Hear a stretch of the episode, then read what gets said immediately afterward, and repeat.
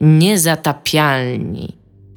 Witamy w 390 odcinku podcastu Niezatapialni. Podcasty mają podcinki, a nie odcinki. Od teraz tak. E, tak, witamy, witamy Was. E, zaczniemy od kącika poetyckiego, ponieważ Marcin przysłał nam wiersz dla Gusi, dla, czyli dla Igi. To dla inspirowany jej przejęzyczeniem i wiersz idzie tak. Monochromantyczny, od czerni do bieli, od nienawiści do miłości, w kontraście toni rozpięty, nienasycony jasnością odcienia chromy. A ja z Dominikiem dostaliśmy gołębia. Y, co jest trochę dziwnym wyborem, że Iga dostała wiersz, jak ja prowadzę kąciki poetyckie, a ja dostałem gołębia, jak Iga jest fanką gołębi. Ale okej, okay, może to jest takie jakieś przewrotne. Jak kibicuję no. gołębiom, no, jestem na każdym Co to znaczy, meczu. Że dostaliśmy co to znaczy, że dostaliśmy gołębia? To jest no, Dominik nie umie czytać maili. Jakiś... Masz maila na naszym wspólnej tej, tej adresie. No dostaliśmy malunek. To nawet nie jest rysunek, tylko to jest malunek, taka akwarelka. Ale to był, to był mail, który przyszedł półtorej godziny temu. Niecałe, godzinę 15 temu, to bez przesady. Masz, ja nie, nie, nie masz tak... ręki na pulsie. To są cztery nie zdania, tak Dominik, żebyś przeczytać przez półtorej godziny. No ale ja nie, nie, nie czytam tak maili, nie odbieram tak maili, że jak przychodzą, to ten... Nie traktuję maili jak czata facebookowego czy coś takiego, że jak przychodzą, to je od razu czytam. Ja właśnie traktuję maile wyżej niż czat facebookowy. Jak, jak ktoś mi pisze maila, znaczy, że coś ważnego ma do przekazania.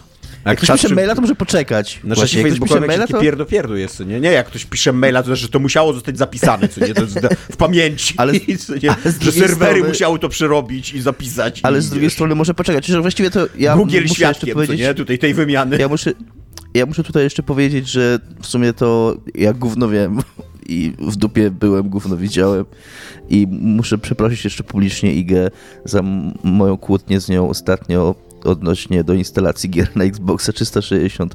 To, znaczy wiedziałem, znaczy zapomniałem po prostu, że była taka opcja, bo nie będę się tłumaczył, no źle powiedziałem, przepraszam. Znaczy ja wiedziałam, że źle mówisz w trakcie tego, kiedy się z tobą nie zgadzałam, Jaka, jaka nie musisz mnie przepraszać. cały odcinek, co nie? Wiem, ja Iga, ale teraz przyjmij to, przyjmij to, kurda. nie musisz nie. znowu. Mało kto wie, że można nie przyjąć przeproszenia. To fuck you, to co wam przeprosimy w takim razie? O wow. Jak nie przyjmujesz, to zabieramy z powrotem, no. Co, no. Dobra, co zachowaj. Wezmę je kiedyś, Dobra. jak znowu się będziesz mylił, to powiem, że dawaj mi moje przeprosiny, Dominik, teraz. Będziemy dzisiaj rozmawiać o rzeczach. Yy, ja jestem Iga Ewa Smolańska, rozmawiał ze mną Dominik Gąska. Myślę, że już prowadzi tak, kim jesteście, Tomasz Strągowski. Mówimy na ciebie, Iga, od trzech minut nagrania.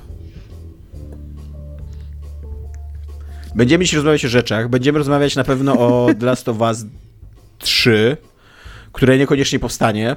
E, e, I Dominik ogląda serial, więc też e, na szybko kiedyś tam powie nam, co o nim myśli przy okazji tego tematu. Będziemy rozmawiać o ankiecie, którą GDC przeprowadziło. Iga przeczytał ją całą, zamiast po prostu przeczytać newsa, którego ja wrzuciłem. I więc to będzie długi temat i, i dogłębny, i namiętny, i, i dużo się tam mięsa będzie, dużo się dowiemy, tak? Znaczy, bo no pressure, ja, ale wiesz. Ja, ja czytam tą serwi, tę y, ankietę, tą State of Game się nazywa w sumie co roku. I jakby ona ładnie wygląda i fajnie, że ona jest, ale ona też jest taka trochę o niczym. No ale dobra, no porozmawiamy o tym. Jak to giereczki, co nie? No trochę tak, trochę tak. I będziemy mówić być może, chociaż na ten temat najprawdopodobniej może nie starczyć czasu, znaczy jeżeli na jakiś nie starczy czasu, to właśnie na ten, e, to, nie, to będziemy mówić e, o CD Projekcie i o Cyberpunku 2077, który być może był krytykowany przez graczy również z jakichś słusznych e, perspektyw. Dominik będzie tu kajał za obronę Cyberpunka na każdym froncie. Nie, nie, kręci głową. Mówię, że, że nie będzie, kręci głową, nie, nie będzie bronił. Znaczy, nie będzie sikają. E... Mam nadzieję, że nie będzie czasu na ten temat. tak, a zaczniemy od co jest grane. Y, ja pozwolę sobie zacząć od mojego co jest grane, bo chciałbym zacząć od tego, co, że zawsze z młodzieżą jesteśmy jak zawsze. E, najbardziej młodzieżowy podcast po tej stronie Mississippi i po drugiej zresztą też jakby, chociaż tam młodzież jest trochę starsza bo u nas młodzież jest dość, dość, do 18 roku życia, tam jest do 21. E, I e, gram, jakby wiem, że się dopytujecie, gram w Fire Emblemy. E, byłem teraz w Krakowie, więc e, w pociągu dużo czasu spędziłem, przegrałem przez ten weekend 11 godzin, co w przypadku każdej gry byłoby bardzo dużo, a w przypadku Fire Emblem jestem gdzieś tak w pierwszym rozdziale, nie? Przeszedłeś prolog, tak? I tutorial tak. pierwszy. Wszedłem prolog i już przestali mi tłumaczyć mechaniki na każdym kroku, więc w tym momencie, w tym momencie gry jestem. W Personie bym był mniej więcej w połowie tutorialu, podejrzewam, co nie? E, więc tylko powiem krótko, bo jak skończę grę, to jeszcze pewnie do niej wrócę i jakoś tak dłużej, dłużej opiszę. Powiem krótko, że wszystko, co czytacie na temat tej gry w internecie jest prawdą. To jest trochę taki Fire Emblem, który wydaje się być Fire Emblemem pomiędzy dwoma ważniejszymi, większymi Fire Emblemami. Podejrzewam, że następny będzie powrotem do Three Houses, tak jak było trochę z tym Fire Emblem Eve, który, czyli Fates po europejsku, który też był trochę takim trochę zaniedbanym, o tak bym powiedział, co nie Fire Emblemem, trochę takim na szybko skonstruowanym, tak, tak, tak można by powiedzieć. Znaczy szybciej ono, bo nadal tą grę pewnie tam 4-5 lat robili, co nie? E, i, I podejrzewam, że ten Fire Emblem Engage nie przejdzie do kanonu Fire Emblemów tam za 20 lat, e, ale gra się super. Fabularnie jest bardzo liniowo. Czy ta gra no? mogłaby wyjść na Nokia Engage? Mogłaby, tak jak Cyberpunk okay. wyszedł na Xbox One. Rozumiem. Nie takie rzeczy Game Dev widział. To chyba wersja z PlayStation 4 była chyba jednak to gorsza. Tak, a nie z Xbox One? Właśnie nie Mi się wydaje, że tego bez, base'owego Xboxa była najgorsza wersja. No obie były tragiczne w każdym razie, bo na tym możemy przystać. No tak, właśnie. żeby taki drive-by na Dominika z jakiegoś powodu zrobić. Właśnie. Dominik, czujesz się personalnie zatykowany? Nie. No, powinieneś. Eee, nie, właśnie nie powinieneś, nie powinieneś, e, nie powinieneś, absolutnie. Nie, nie, ja chciałem tylko powiedzieć, że właśnie jak wspomniałeś o Personie, że ja gram teraz w Personę i gram jakieś 15 godzin i tak bardzo tutorialowo jeszcze jest.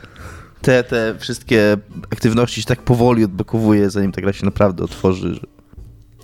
E, więc tak, jeszcze wracając do tego Fire Emblema Engage, w skrócie, bardzo w skrócie, e, jest dużo mniej takich właśnie aktywności społecznościowych, to nie znaczy, że ich w ogóle nie ma, nadal spędza się w tym hubie dużo czasu, robi się jakieś głupie rzeczy, tam głaska się zwierzątka i inne takie e, i robi się kurde pompki przed każdą walką i, i, i jest trochę takiego, nie wiem, z 20 minut co, co walkę, 30 może gameplayu, który jest dysku dyskusyjny dla mnie na przykład. Ja, ja za tym nie tęsknię i nie brakuje mi tego.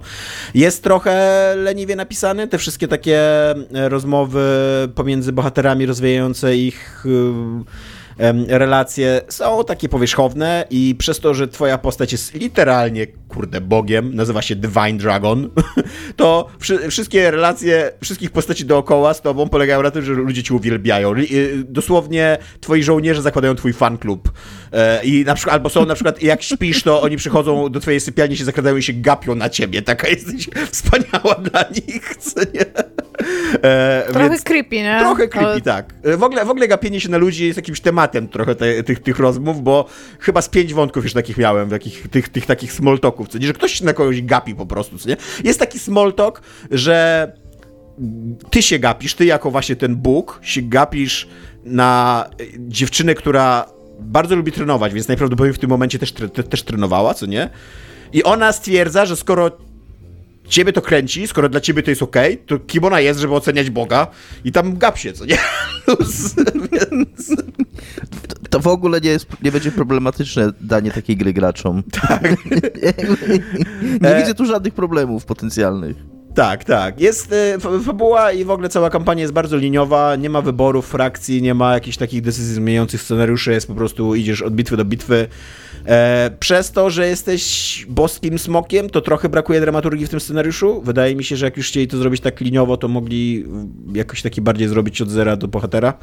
E, topos, a nie właśnie od, od Boga do Boga, bo, bo tam nie wiem.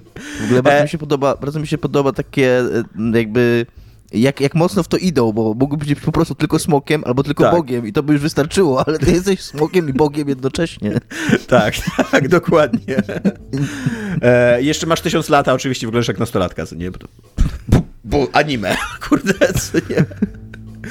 E, i, e, ale, ale natomiast ten cały gameplay bitewny jest super fajny, jest y, bardzo fajna ta mechanika engage'ów, to jest ona tak naprawdę pozwala ci zrobić takiego, taką super jednostkę, y, co na, na, na, na polu bitwy i co pewien czas, bo tam musisz po prostu zabijać wrogów, żeby się ładował ten mm, licznik, co nie, kiedy się możesz przemienić.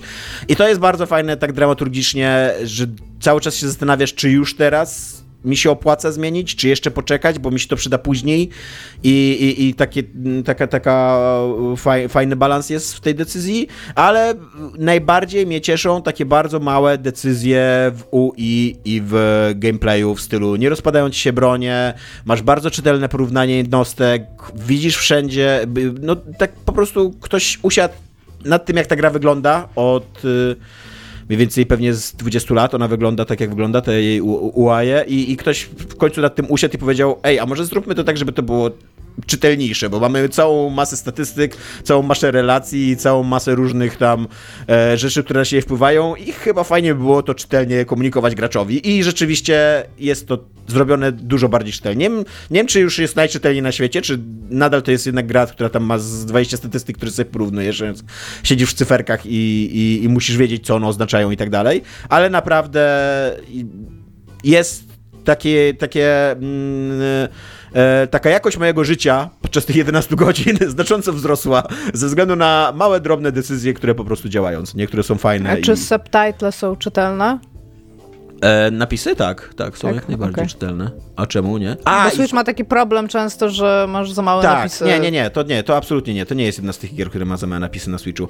E, I co jest przy okazji tego IGA tematu, co jest bardzo dużą zmianą dla Fire Emblema, twoja postać jest w końcu w pełni udźwiękowiona co jest zajebiste i co powinno być standardem, zwłaszcza jeżeli masz postać, która jest postacią, a nie jest pustym naczyniem, które ty wypełniasz swoją osobowością, co nie? To taka postać, smokiem, zwłaszcza jeżeli inne postaci mają... Y, Właśnie, czy mówi jakimś takim graulem z chórem? Nie. W ogóle nie. tylko, takie, tylko takie dźwięki wydaje. nie, e, nie, mówi... I tam jest napisane, miło cię widzieć. tak, dokładnie. A Tomek w końcu dźwiękowienie. tak jak zwykle mają tam jakieś ha? Ha. Aha. Mm. To właśnie on ma tylko jak w zergach Już? Tak, ale to było trochę fan, bo wydawać takie dźwięki paszczą. Dobra, a moje prawdziwe, co jest grane, to są komiksiki, bo przed weekendem spędziłem trochę czasu na czytaniu komiksików i mam dwa komiksiki, które chciałem polecić. E, pierwszy to jest komiksik Timothy'ego Lebouchera, chociaż podejrzewam, że to są tylko litery tutaj, które się pisze na okładce, a połowy z nich się nie czyta, bo to Francuz. E, więc, więc dlaczego mielibyśmy je czytać? On jest bogatym człowiekiem, ma wszystkie litery tego świata i może 10 wydać na nazwisko, a czytać dwie, co nie? E, 47 strun. E, jest to niestety pierwszy tom, pomimo, że ma 500 stron prawie ten komiks, e, więc trochę, trochę rozczarowanko, e, bo jest to ciekawy komiks i chciałbym się dowiedzieć, jak on się kończy, a na razie się nie dowiem, bo w Polsce jest wydany tylko pierwszy tom. To jest taka historia, kolesia, który gra na harfie zawodowo. Yy, gra Właśnie starałam się, siedziałam i się zastanawiałam, jaki instrument ma 47 strun. I harfa. myślałam, myślałam i stwierdziłam, pianino? Nie, harfa. No właśnie nie pianino, no. Dobra. Gra zawodowo na harfie, właśnie się dostał do um, zespołu orkiestrowego. E, w tym zespole występuje również jego siostra i tam poznaje tam całą, całą taką ekipę, oczywiście artystów, barwnych indywiduów i tak dalej, co nie? Którzy mają różne osobiste zagrywki między sobą e, i jednocześnie, żeby dorobić zaczyna jakiś taki dziwny staż u takiej słynnej śpiewaczki operowej, która e, właśnie wchodzi z nim taką trochę erotyczno-psychologiczną grę e, w stylu wykonuj moje polecenia 47 poleceń wykonuj, a ja ci za te 47 poleceń kupię 47 strun, takich super jakiejś najwyższej jakości, w ogóle rewelacyjnych strun i całą nową harfę dostaniesz i będzie pięknie zajebiście, nie? I on e, jakby wchodzi, zafascynowany tą postacią, tą, tą śpiewaczką, wchodzi z nią, ta, w nią, ta, z nią ta, w taką dziwną relację, jednocześnie ma dziewczynę, więc to też jest taka dwuznaczna erotycznie sytuacja, Była, a jest jeszcze bardziej e, dwuznaczne erotycznie, że to jest ta sama osoba, e, bo twist taki fabularny, tak, twist fabularny e, tego mm, komiksu polega na tym, że mimo że to jest taka nasza normalna rzeczywistość, taka współczesność totalnie, e, to istnieją w niej jakieś takie zmiennokształtne wampiry, coś takie, jakieś takie, takie, takie istoty. I właśnie ta, ta operowa śpiewaczka, tudzież jego dziewczyna, tudzież jego najbliższy przyjaciel, to jest jedna ta sama osoba, jedna ta sama postać, e, bo ma jakąś dziwną obsesję na jego punkcie, na, na punkcie tego, e, tego harfisty i próbuje go jakoś do siebie skłonić. On na początku się opiera, później się coraz bardziej jakby przekonuje. I, i też jakby poznaje trochę jakieś takie społeczność, środowisko tych takich tych tworzeń. Mówię, to, to nie są wprost nazwane wampiry, nie widzimy tam picia krwi ani nic takiego, nie ma jakiegoś takiego gotyckiego mroku ani nic takiego, ale są zmiennokształtne, więc to jest taki wampiryczny motyw. E, najprawdopodobniej są nieśmiertelne, tak by się wydawało e, na razie i e, są takie bardzo queerowe, nie? Takie właśnie międzypłciowe, takie bardzo płynne. To jest w ogóle bardzo fajne w tym, e, w tym komiksie, że on właśnie tak na całym spektrum są bohaterowie rozrzuceni, i oni też tak wędrują pomiędzy tak... Um, i napięcie seksualne pomiędzy bohaterami też tak wędruje, co nie, po tym spektrum. I, i, i to jest fajne, bo, y, bo i buduje ciekawe związki między bohaterami i też bardzo pasuje właśnie do takich wampirycznych, e, wampiry w ogóle były takimi, takimi właśnie postaciami queerowymi, co nie, i e, zawieszonymi nie, mocno związanymi z erotyzmem też. Tak, tak. No i tak zawieszonymi też pomiędzy takimi klasycznymi e, rolami płciowymi, co nie. E, więc, no mówię, minusem, minusem tego komiksu jest to, że on się kończy w, drugim tomie, a pierwszy tom dopiero wyszedł. I, I to jest kawał lektury, kurde, dwa dni czytania komiksu, 150 zł kosztuje. I dwa dni czytania komiksu, i jak się dowiedziałem na końcu, że muszę później kupić jeszcze drugi tom i znowu dwa dni poświęcić, żeby go czytać, to mi trochę mina zrzedła. E, jest rysowany takim bardzo przejrzystym, klarownym stylem głównego nurtu komiksu francuskiego, taką czystą linią trochę jak Tintin, co nie? Taki, taki wiesz, mhm. klasyk, klasyk europejskiego komiksu. Na płasko, tak bez światłocienia jakiegoś tak, widzę. Tak. Ale bardzo ładne, bardzo ładne są modele, te, te, te jakby nie modele, tylko... Modele postaci. E, mhm. Projekty postaci. Są bardzo ładne, te wszystkie postaci wyglądają zróżnicowanie i, i ciekawie i seksownie. Oczywiście to jest w ogóle komiks o pięknych ludziach. Nie, nie, nie ma Najbardziej absolutnie... mi się podoba, że Tomasz pokazywał nam przed chwilą stronę i na samym środku był kadr z kotem i powiedział, że są bardzo tak. Seksowne te postaci. Nie wiem, jeżeli dla ciebie koty nie są seksowne, Iga, to musisz przemyśleć poważnie jakby gdzie jesteś jakby ze, ze swoim postrzeganiem seksowności, no. Hmm. Okej. Okay. Pójdę, pójdę do lasu, hmm. przemyślę to. Nie, no, ale tak już poza tym, że koty same w sobie są seksowne, nawet to jak się ruszają i tak dalej, co je, e, to przecież Nawet są... to. A co, a co, a co, a, a co innego? No, błyszczące futerko, spojrzenie magnetyczne.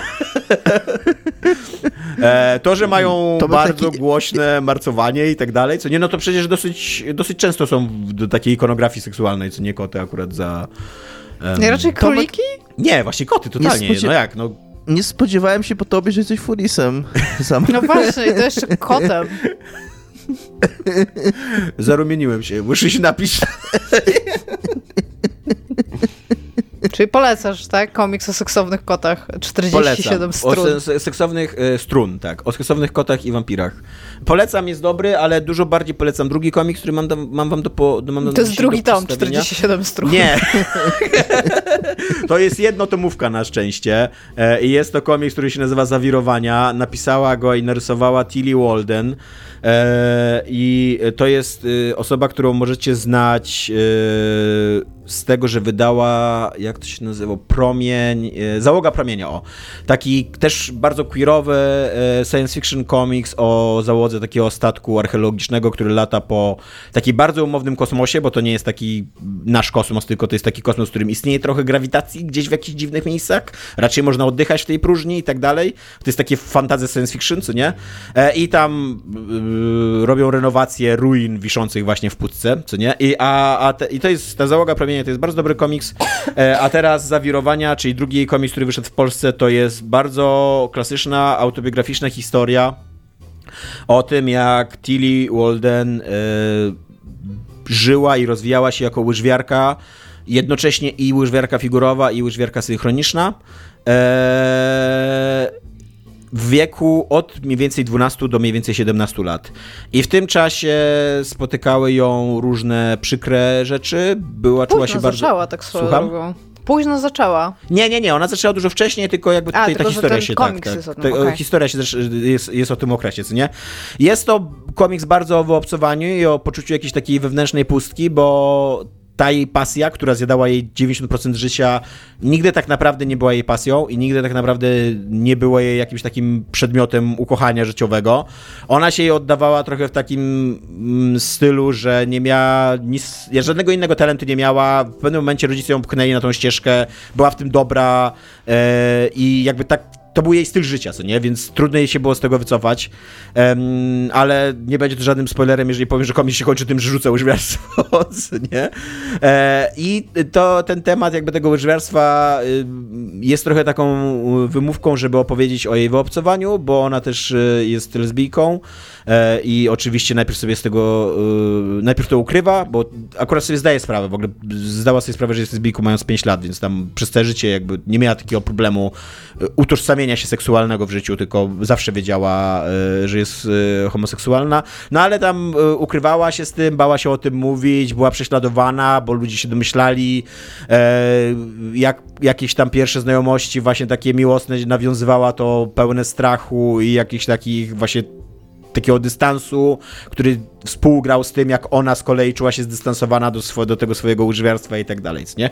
Jest to dosyć klasyczna amerykańska niezależna powieść graficzna, taka, jeżeli czytacie amerykańskie komiksy, to Amerykanie wyrobili sobie taki format opowiadania, po prostu takiego bardzo płynnego opowiadania autobiograficznych historii, które są ładne, z morałem, świetnie tak są skomponowane i mają takie właśnie bardzo ładne, lekkie rysunki, płynne kadrowanie.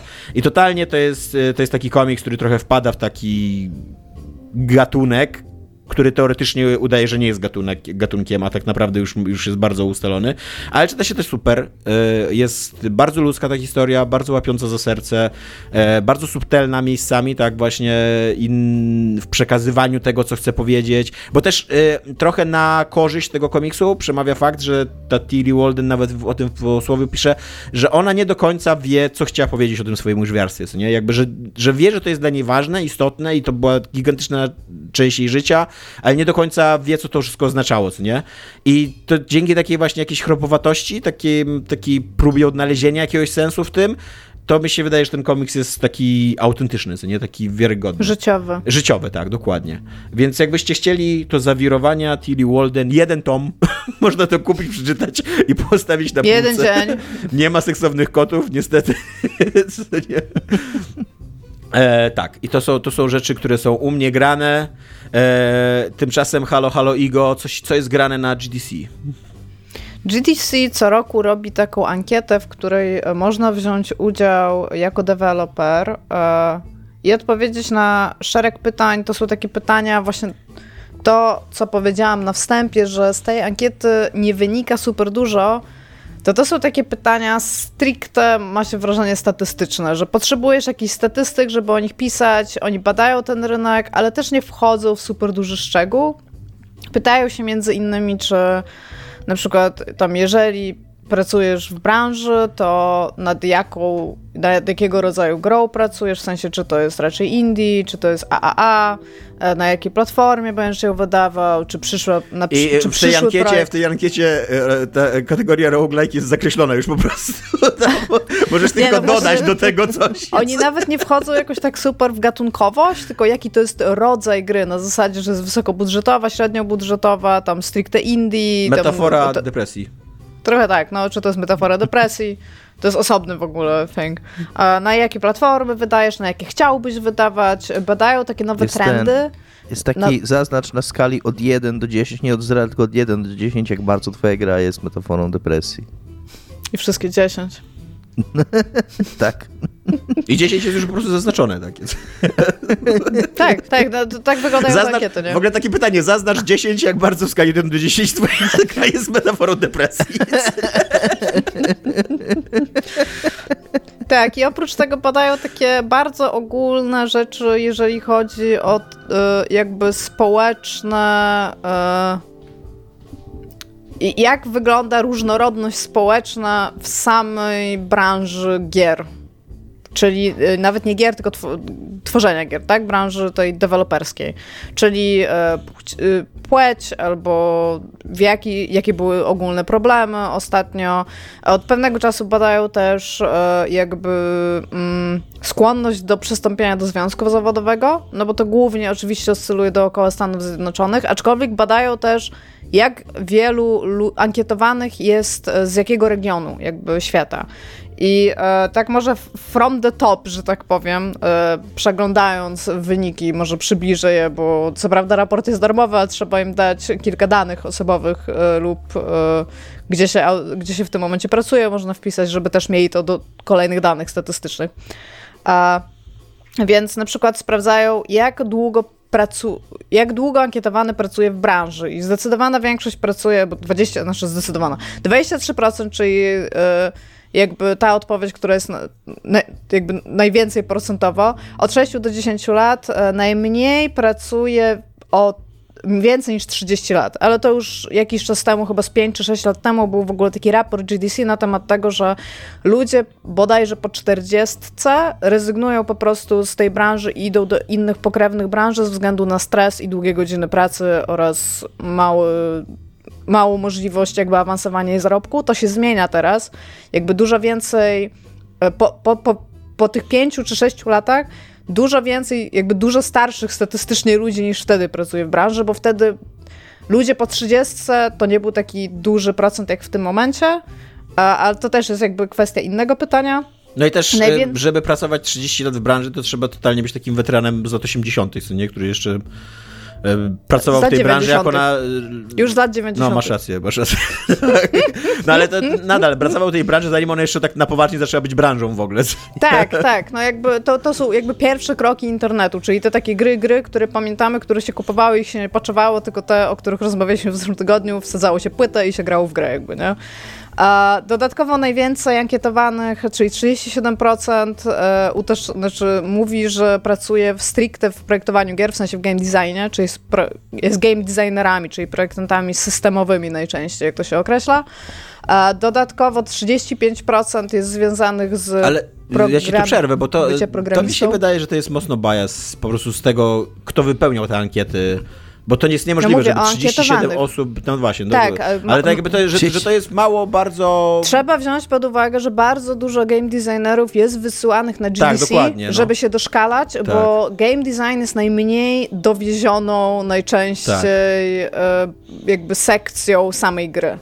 Sama, sam projekt gameplayowy i loopów to jest najważniejsza rzecz i najmniej ludzi potrafi to robić, Wydaje a nawet mi się, jeżeli że tak. ro potrafią robić, to bardzo często bardzo dużo rzeczy wychodzi przez przypadek. Wydaje mi się, że gdyby 40% teamów robiących gry to byli designerzy, to trochę tych designerów byłoby niepotrzebnych przy tym, ale gry byłyby dużo lepsze.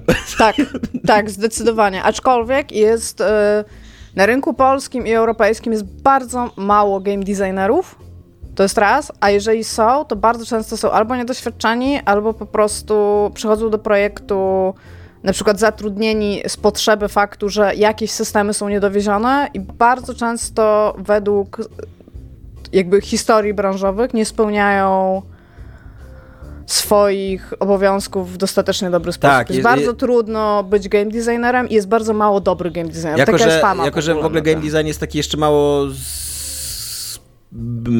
nie wiem, uchwytny, taki mało sprecyzowany, co nie, czym tak naprawdę jest game design, to ciężko mieć doświadczenie w tym, takie udokumentowane w CV, bo no bo każdy robi trochę game design, robiąc grę, co tak. nie? A więc, przy, więc przy można kandydować na takie stanowisko, powiedzieć, ja byłem designerem w tym, w tym teamie, co Tak. Nie? A przy Ogólnie... okazji jest taki problem, że chyba, przepraszam, że chyba w, y, wiesz, programistą w robiącym gry możesz być po prostu po informatyce, albo po, nawet po kursie programowania, albo po czymś takim. A żeby być designerem, żeby być, to możesz robić cokolwiek, ale jakby, żeby właśnie mieć jakąś podstawę do tego, no to musisz konkretnie pójść na jakieś studia takie z game designu, których chyba za bardzo, może jakieś pojedyncze kierunki gdzieś są, ale... Znaczy w ogóle są kierunki, które cię ukier dosłownie ukierunkowują w bardzo konkretny sposób, ale to nie są rzeczy, które najczęściej się sprawdzą już na rynku z taką wiedzą. Mm. No I właśnie, jest... E, tutaj każdemu człowiekowi z naszych słuchaczy lub e, jeżeli już pracujesz w branży, jeżeli chcesz być dobrym game designerem, musisz siedzieć w liczbach. Dosłownie musisz, musisz przeliczać rzeczy na rzeczy. Im mniejsze to są liczby, tym lepszy system wymyśliłeś. To też jest taki jakby aspekt. Jest bardzo dużo książek na ten temat, ale jeżeli nie będziesz siedział, jeżeli nie będziesz projektował własnych prostych gier, takich naprawdę najprostszych, nawet ko kości, karcianych, cokolwiek, to nie będziesz rozwijał się w jakimkolwiek trybie, bo to, że przy, usiądziesz do gry stworzonej z gigantycznej liczby systemów i to, że ona jakoś działa, to nie znaczy, że ty robisz dobrze robotę. Dobrze będzie ta robota coś, zrobiona, ja... jeżeli każdy system będzie odpowiadał innemu systemowi, jeżeli one się będą bardzo dobrze, organicznie zazębiać i to jest bardzo, bardzo trudne do wykonania. Więc zawsze jest powrót do liczb z moich sugestii. To jest, to jest coś, co ja odkryłem jakiś czas, no dawno temu powiedzmy, względnie, ale e, Przedwczoraj oglądając jakieś tam czy wystąpienia, czy czytając jakieś artykuły o game designie, że właśnie jak jest się małym i głupim, to się tak naiwnie myśli, że game design to jest wymyślanie, jakby gra miała działać. Tam wymyślenie, jak gra ma działać, to jest nic. A właśnie game design to są Excele, tabelki, liczby, y, przeliczniki, dokładnie jak to ma działać. Nie, tak. nie, nie, nie, nie jakiś abstrakcyjny opis tego, jak to ma działać, tylko dokładnie zdefiniowane, co ten programista ma później zakodować, że to tak działa. Tak, w ogóle karcianki dobrze. i kościanki, jak ja zrobiłam trochę kursów w ogóle z game designu, stąd wiem, jak jak trudno jest w ogóle tę wiedzę przekazać i jak mało się jej ma, jeżeli się nie siedzi samemu i nie dłubie. Karcianki i, kości- i gry kościane w jakikolwiek sposób, mając do dyspozycji, nie wiem, 5-6 kostek, albo tam 7 albo 8 kart i zrobienie ileś systemów na tej, na tej podstawie, matematycznie po prostu, to jest bardzo trudna rzecz, ale jak to działa, jak to zaczyna działać, to to jest po prostu widać. To, to widać w danym momencie na kartce, że to będzie teraz super działało, nie? Dobra. Lecisz dalej. A, tak, oprócz tego jakby y, poza tymi game designerami, tak, takimi systemowymi jakby, y, mamy programistów, to jest 35% lub inżynierów, bo to się różnie nazywa w Stanach Zjednoczonych. E, potem mamy produkcję i zarządzanie teamami, 31%, czyli tych najbardziej potrzebnych ludzi w branży. E, I dużo, dużo potem, bo tak naprawdę 21% to są artyści związani z wizualiami, i 15% to są narratywi writerzy. A czy my tam nie zebraliśmy za 150% już? Nie, 37, 30, wiesz też, yy, tak, możesz to, to wybierać zdarzyło, więcej tak, niż no jedną. Mhm. Że powszechnie tak. jakby ludzie więcej niż jedną rolę e, I w tym roku 39% ankietowanych określiło swoją e, firmę, którą reprezentuje na, na jakby w ankiecie, jako studio indie. E, I jakby 20% to jest inne, ale nie mam zielonego pojęcia, co to oznacza. A 23% to jest AAA. Więc jakby, rośnie, jakby niezależne gry rosną w siłę z ja roku bym ci powiedział, że indie, inne to by były tak, albo wyżej budżetowe indie, które już są na tyle wysokobudżetowym, że ludziom głupio jest mówić, że tam robię indie, bo tak naprawdę, kurde, mamy budżet na 4 lata, co nie? Albo no. 2A, Y, albo takie super indie w stylu, wiesz, robię grę, kurde, i wrzucam ją na Ishio i tyle? I nikt o niej nie usłyszy poza moim tatą. jest, y, jakby, że jeżeli robisz gry sam, to masz mhm. do tego osobną, tak, e, tak i to jest 13%. Okay. To jest takie też e, freelancowcy, kontraktorzy i właśnie osoby, które się same jakby No to albo 3i, albo 2a, to jest tak bym powiedział. To, to Jeszcze jest powiedziałeś? 6% ludzi po powiedziało, że wolałoby nie odpowiadać na to pytanie. I to są to, to są 3, 3a, to totalnie. co powiedziałeś, Tomek, że jak masz budżet na 4 lata, to już nie jesteś indie. Taki, wiesz, jak już masz co jeść, jakby, jak masz trzy posiłki dziennie. No, trochę tak. To po pierwsze już nie jesteś indie, po drugie już nie jesteś artystą. Jakby pogódź się z tym. Dobrze. A tak patrzę, co, co tutaj dalej z takich bardziej ciekawych rzeczy. E, wciąż najwięcej gier w tym momencie robionych... E, ukaże się na PC, w sensie tutaj tak samo jak wcześniej mogli zaznaczyć więcej niż jedną platformę. 65% ankietowanych e, deweloperów e, wyda swoją grę na PC, między, albo solely, albo między innymi. Co jest oczywistą A, oczywistością, bo wydanie gry na y, PC nie wiąże się z kosztami. Tak, potem jest 33% na PlayStation 5 30% jest na Xbox Series, Series X i S. I tutaj, co Dominika bardzo ucieszy, gdzie to jest? Je, troszeczkę mniej niż 1% ludzi robi grę na stadie. Ale ciągle robię Cały czas. Nie, no, Nie, weźmy no, pod to- uwagę, kiedy jest tak. GDC, tak? Jakby, tylko, że ludzie, ludzie, kiedy było poprzednie GDC, nie wiedzieli jeszcze, że w styczniu, czyli w sumie w tym miesiącu, czyli właściwie chyba już, bo jest 30 stycznia, Stadia jest dead. Czy Stadia już jest dead? Czy możemy to... GDC w zeszłym roku było Jest pomiędzy już Stadia 19 Dead, li- tak. GDC w zeszłym roku było pomiędzy 19 lipca a 23 lipca i wtedy jeszcze ludzie pracowali nad grami na platformę, która dziś już nie istnieje, co nie? I To Tak. jest fatalne ze strony Google'a, że on to zrobił. E, z kolei, jeżeli patrzymy w przyszłość, e, czyli jak, e, na jakie platformy chcieliby wydać swój następny projekt, na którym będą pracować, domyśla, to 57% na PC, no bo tak jakby, to, to jest taki jakby platforma zero, a 33% na PlayStation 5 i 28% na Xbox Seri- Series X i S. Switch dostał 19%. Na stadia mniej niż 1% chcę wydać w przyszłość. Jakby co. Więc tak. A...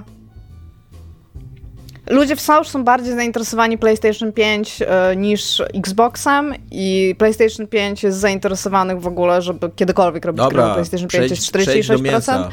a potem 35% to jest Switch i 33% to jest Xbox Series S. E, Głównym takim mm, patentem, który zauważyłam w ogóle, to też jest e, deweloperzy zostaje zapytanie, jak jak do, docelowo chcieliby widzieć monetyzację projektów, nad którymi pracują. I tutaj jakby kiedyś to się nazywało jakby gra premium, na zasadzie, że płacisz i w jakiś tam sposób ją nabywasz, tak? W sensie, że na przykład idziesz do sklepu i kupujesz płytę, albo kupujesz ją na Steamie. Teraz to się nazywa pay to download. No, po prostu. sens, no. Tak, to ma totalnie sens, tylko jakby to jest, jakby, nie pamiętam, czy tak było w zeszłym roku, ale zwróciłam uwagę na to słownictwo. Zainteresowało mnie to, że to nie jest już kupno gry, tylko zapłacenie po to, by pobrać zawartość. Ale jakby. czy to w ogóle już eliminuje całkowicie fizyczne myślenie o grach jako o czymś, co się... Też, no trochę tak, no bo właściwie też kupujesz płyty i musisz bardzo często ściągnąć grę, No tak, żeby móc tak. zacząć O grać, grach, nie? indie, o grach indie moim zdaniem już dawno tak nie myślimy. Jakby, jak dzisiaj gra indie ma wydanie pudełkowe, to, No tak, to tak. Musi, musiała być dużym hitem, albo na przykład y, ma jakąś bardzo wierną bazę, która tak w celach kolekcjonerskich chce mieć, co nie? Te... Tak, i to A jest w gry ogóle... AAA tak naprawdę teraz, kiedyś nawet jeszcze jak powiedzmy na PlayStation 4 się e, instalowało wszystkie gry obowiązkowo, a na Xboxa się instalowało gry opcjonalnie, to przynajmniej miałeś to poczucie, że jak kupisz tą grę na płycie, to ona ci się szybciej zainstaluje z tej płyty, więc jakiś tam pro- profit z tego był. A teraz to jak kupisz grę na płycie, to jeszcze dłużej będziesz czekał, bo ona nie dość, że się musi zainstalować z tej płyty, to jeszcze musi i tak ściągnąć patcha, który będzie tyle samo za- zajmował to cała gra, bo jest pewnie day one patch, który zajmuje 60 giga i tak. Tak, tak jest jak Dominik mówi. E, Co jest ciekawe, jakby słuszne, większość deweloperów chciałoby ten system, nie chcą za bardzo wewnętrznych opłat, tam jak specjalna waluta albo coś takiego. Jest trochę pytań o, o metę, w sensie czy facebookowo co się, co się przyjmie, jeżeli chodzi o VR-y, AR-y i wszystkiego tego typu rzeczy, co nie jest dla mnie interesujące, więc nie będę też o tym Nie, mówić. iść do związku. No czekaj, za- zapytaj się też o blockchainy i czy widzą, czy deweloperzy widzą w ogóle aspekt tego, żeby używać blockchainów i znakomita większość powiedziała, że nie jest zainteresowanych i są bardzo negatywnie nastawieni. Z cytatów, które wyciągają z e, tej ankiety mówią, że jest to nieetyczne i że, je, że nie ma żadnych wymiernych środków, żeby sprawdzić jak to działa, natomiast wszystkie dowody na to, że to gdzieś mogło zadziałać są nieetyczne, więc jakby to jest pranie pieniędzy i co więcej, bardzo dużo studiów za granicą ma już w swoich jakby umowach zapewnienie, że nigdy nie będą wprowadzać blockchainów do gier w jakikolwiek systemie. Dobra, już. Już e, Tomku Tomek skroluje w dół, tak. No, czekam, związki Nic zawodowe tylko- i Nic ci nie powiem o tym, jakie social media działają i które nie działają. Nic mi nie mów na ten temat. Accessibility osrywamy. Może nie... nie tymi słowami. Gówno Bo Tomasz tak no, kazał słowami. i tak chciał. E, więc teraz tak. Mm, s- tam y, ochronę środowiska i carbon Osrywamy. footprint osrywamy totalnie. A, I teraz tak, chcesz związki zawodowe, czy y, to ile pracujemy godzin rocz, tygodniowo też cię interesuje? To ile pracujemy też mnie interesuje. Znakomita większość, znaczy znako, nie wiem co jest tym znakomita, większość develop ankietowanych e, mówi, że pracuje 36 do 40 godzin tygodniowo, to jest 29% ludzi, zaraz e, po tym mamy 41 do 45 godzin tygodniowo, to jest 18% ludzi. Natomiast zapytanie o to, jak długo, jak najdłużej w przeciągu tygodnia, w ostatnich 12 miesiącach przed jakby usi- usiąściem do tej ankiety, e, siedzieli w pracy. E, większość, znaczy większość, są, są, dwie, są dwie odpowiedzi po 17%. 21 do 40 godzin, co jest spoko. Drugie 17% to jest 46 do 50 godzin. E, kiedy zap- zapytali się, co wpłynęło na to, że tak długo jakby siedzieli, te, ten tydzień jakby najdłużej, albo kiedy siedzą dłużej niż mają to w umowach, e, 74% ankietowanych odpowiedziało, że jest to związane z faktem, że chcą lub uważają sami dla siebie, że powinni jakby tyle czasu spędzić w pracy tygodniowo. A 36% też uważa, że nie, uważ- że, żaden, że, że nie uważają, że to jest za dużo. Ile by nie siedzieli, nie uważają, że to jest w każdym razie za dużo. Jest tam też peer pressure, 11%, czyli wszyscy pracowali to też i tylko, znaczy tylko, 14% ludzi siedziało dłużej w pracy do tego, że ktoś z góry kazał. Że było im powiedziane, że muszą tyle siedzieć. E, oprócz tego coraz więcej e, firm zgadza się na pracę zdalną, co jest, e, deweloperzy to lubią, jakby to jest dla nich ok. Natomiast e, większość chciałoby mm, używać czasu elastycznie, czyli móc być w biurze, ale móc też pracować zdalnie i żeby jakby mieli to po swojej stronie decyzyjności. E, bardzo mało, bo tam chyba tylko 3% ludzi musiało wrócić do biura, pomimo tego, że wcześniej nie mogli pracować zdalnie. I są, z tego, w sensie, są zadowoleni z faktu elastyczności, nie są zadowoleni, jeżeli ktoś każe im być w biurze albo być tylko zdalnie. To, jakby to im się ogólnie nie, nie podoba. A, I teraz związki zawodowe, tak? Mhm. Aha, nie podoba się też. Y, ogólnie uznaliśmy jako branża, że wykupywanie wielkich studiów przez wielkie studia nie jest cool.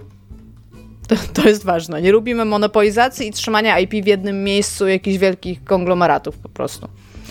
A 53% ankietowanych uważa, że branża gier wideo powinna mieć związki zawodowe. Więc e, 10% nie wie, 24% mówi może, maybe, zaznaczyło, i tylko 13% zdecydowanie odpowiedziało nie.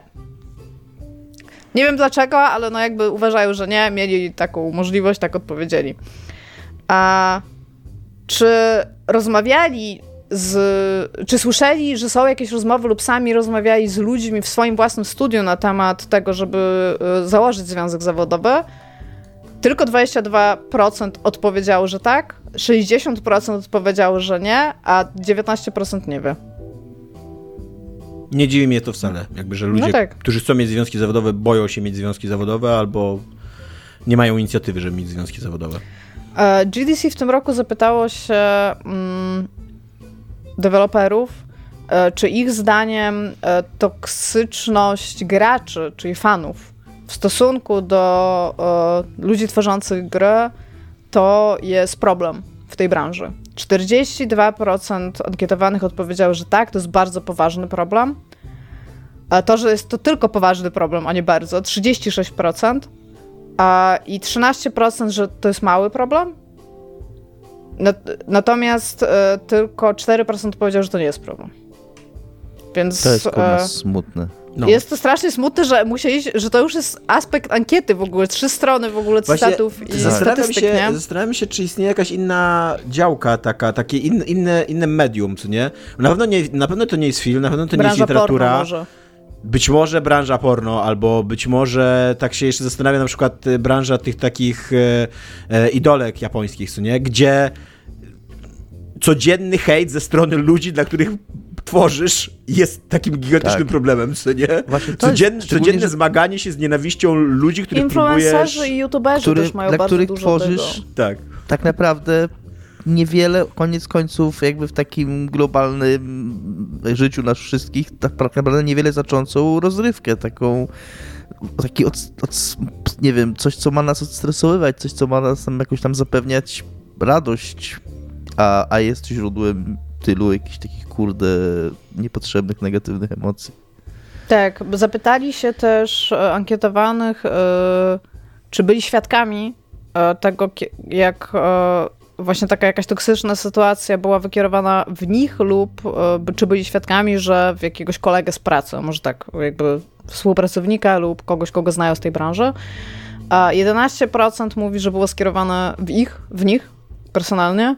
19% tak, e, widzieli to na jakimś współpracowniku albo na całym zespole, w sensie, że w, w stronę zespołu.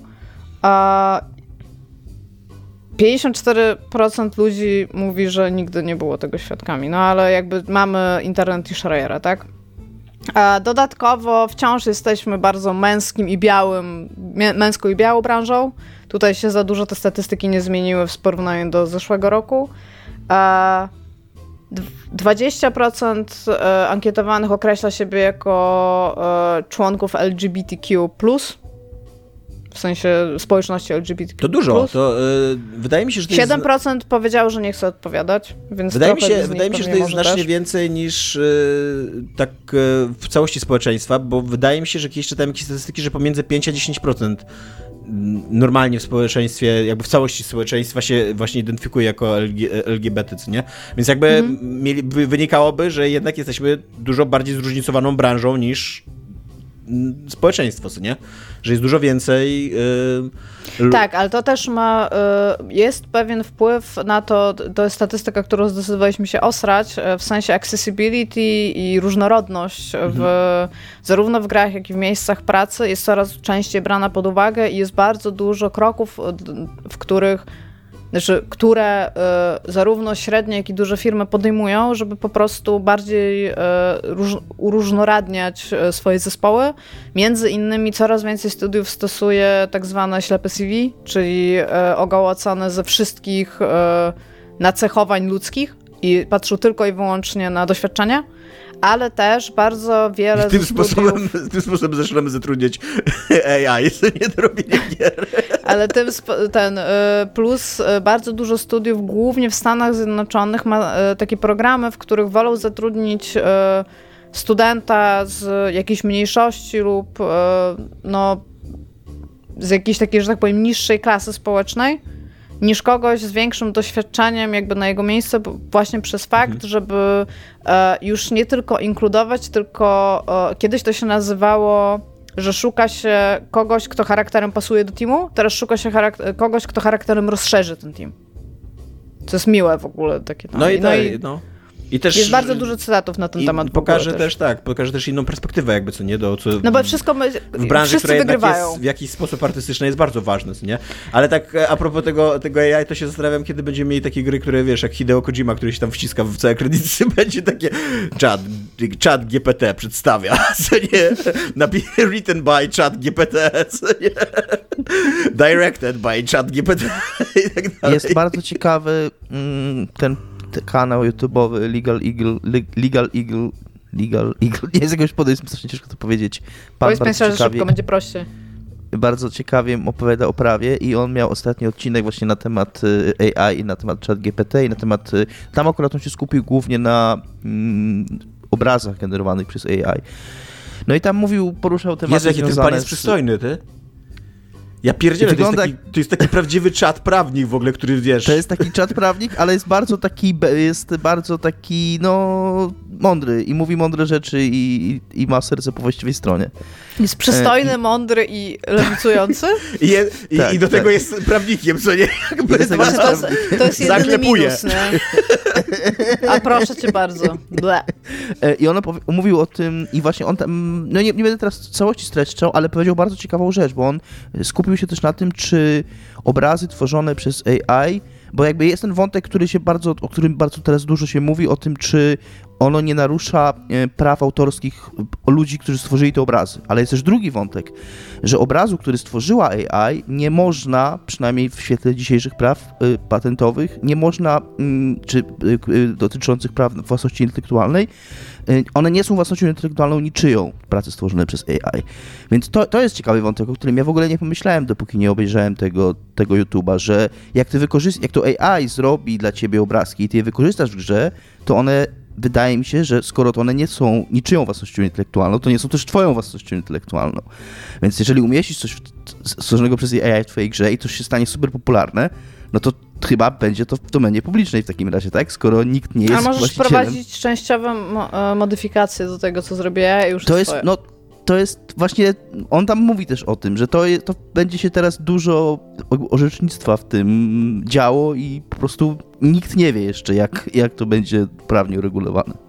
Dobrze, w każdym razie y, tylko tutaj trzeba wziąć, bo to jest ostatnia statystyka, y, trzeba wziąć tutaj poprawkę na to, że GDC odbywa się w Stanach Zjednoczonych. Y, 62% ankietowanych jest z Ameryki Północnej, 23% jest z Europy.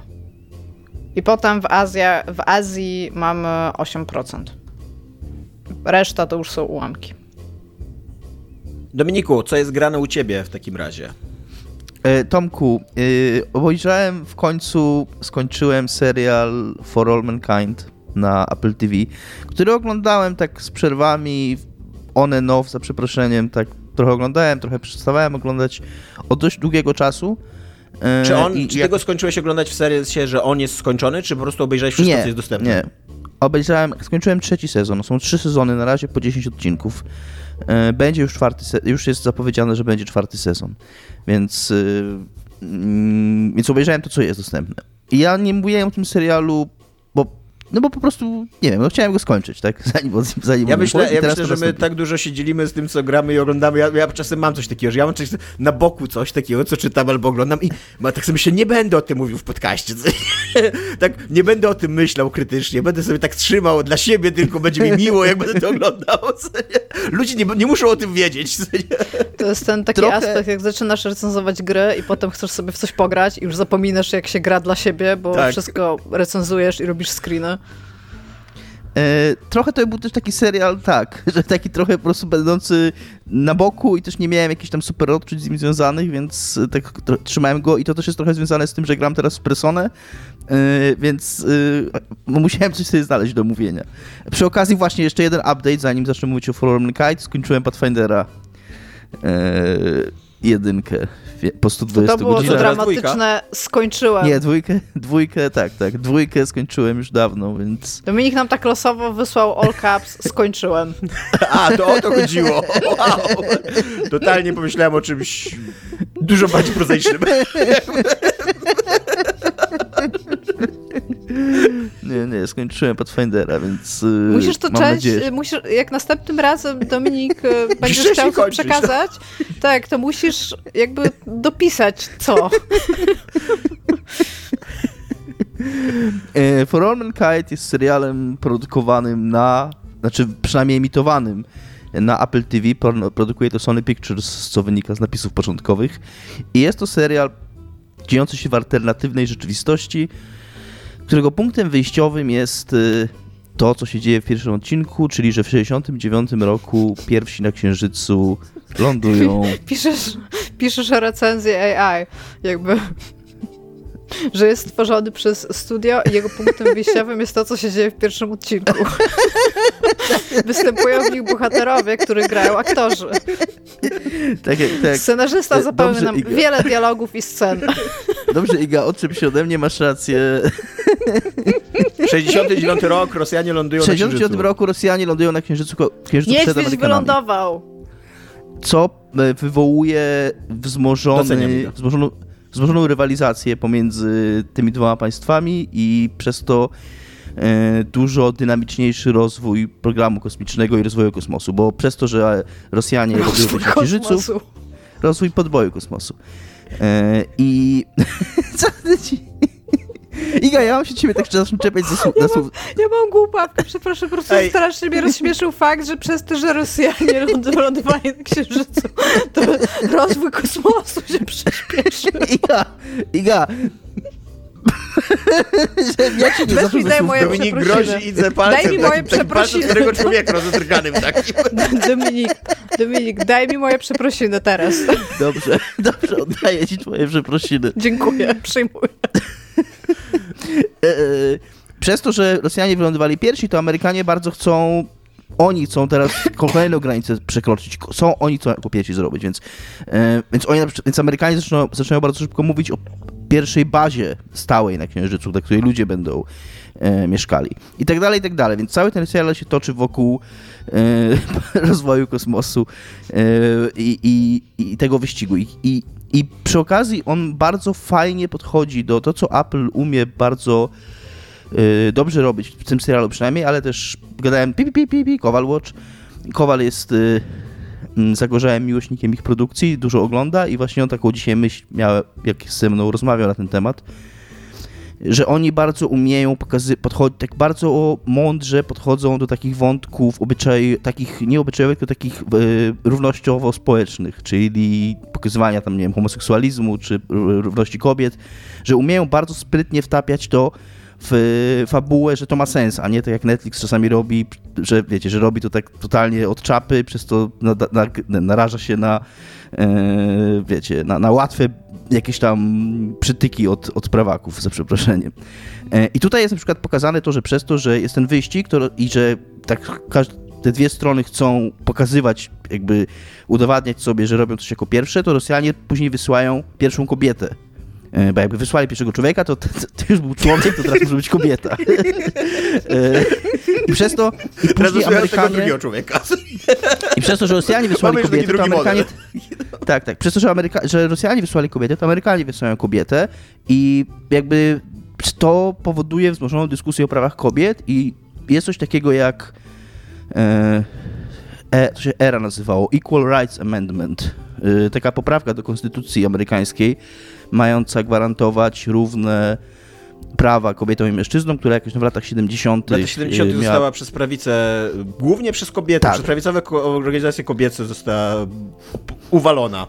Bo Tak. rozpętano taką kampanię, że ona e, sprawi, że kobiety w ogóle już nie będą mogły siedzieć w domu i wychowywać dzieci i zajmować się swoimi mężami, także jakby, że To zniszczy... wszystkie będą lesbijkami Tak, i tak, szatana, dokładnie. no ogólnie Tak, tak. Tak, no a tutaj, a tutaj właśnie na, na fali ty, tego, co się dzieje w tym rozwoju kosmosu, y, ta, to, ta poprawka przechodzi i na przykład coraz więcej kobiet zaczyna się pojawiać w NASA, jest pierwszy tam, y, y, y, pierwsza misja dowodzona przez kobietę i tak dalej, i tak dalej. To jest jakby bardzo naturalnie to wynika z jakichś, jest, są pokazane konkretne przemiany, konkretne jakby decyzje, czy jakieś te miejsca, gdzie się nasza historia, gdzie ta fikcyjna historia się rozjeżdża z naszą historią i jakby, że konsekwencją tego są szybsze przemiany społeczne i dzięki temu ten serial może być jednocześnie pokazywać lata 70., 80., a jednocześnie mieć taką wrażliwość społeczną, współczesną i to ma sens. Jakby to nie jest tak, że, od, że nagle są kobiety w NASA i ten, tylko to jakby to jest uzasadnione mm, konkretnymi jakimiś tam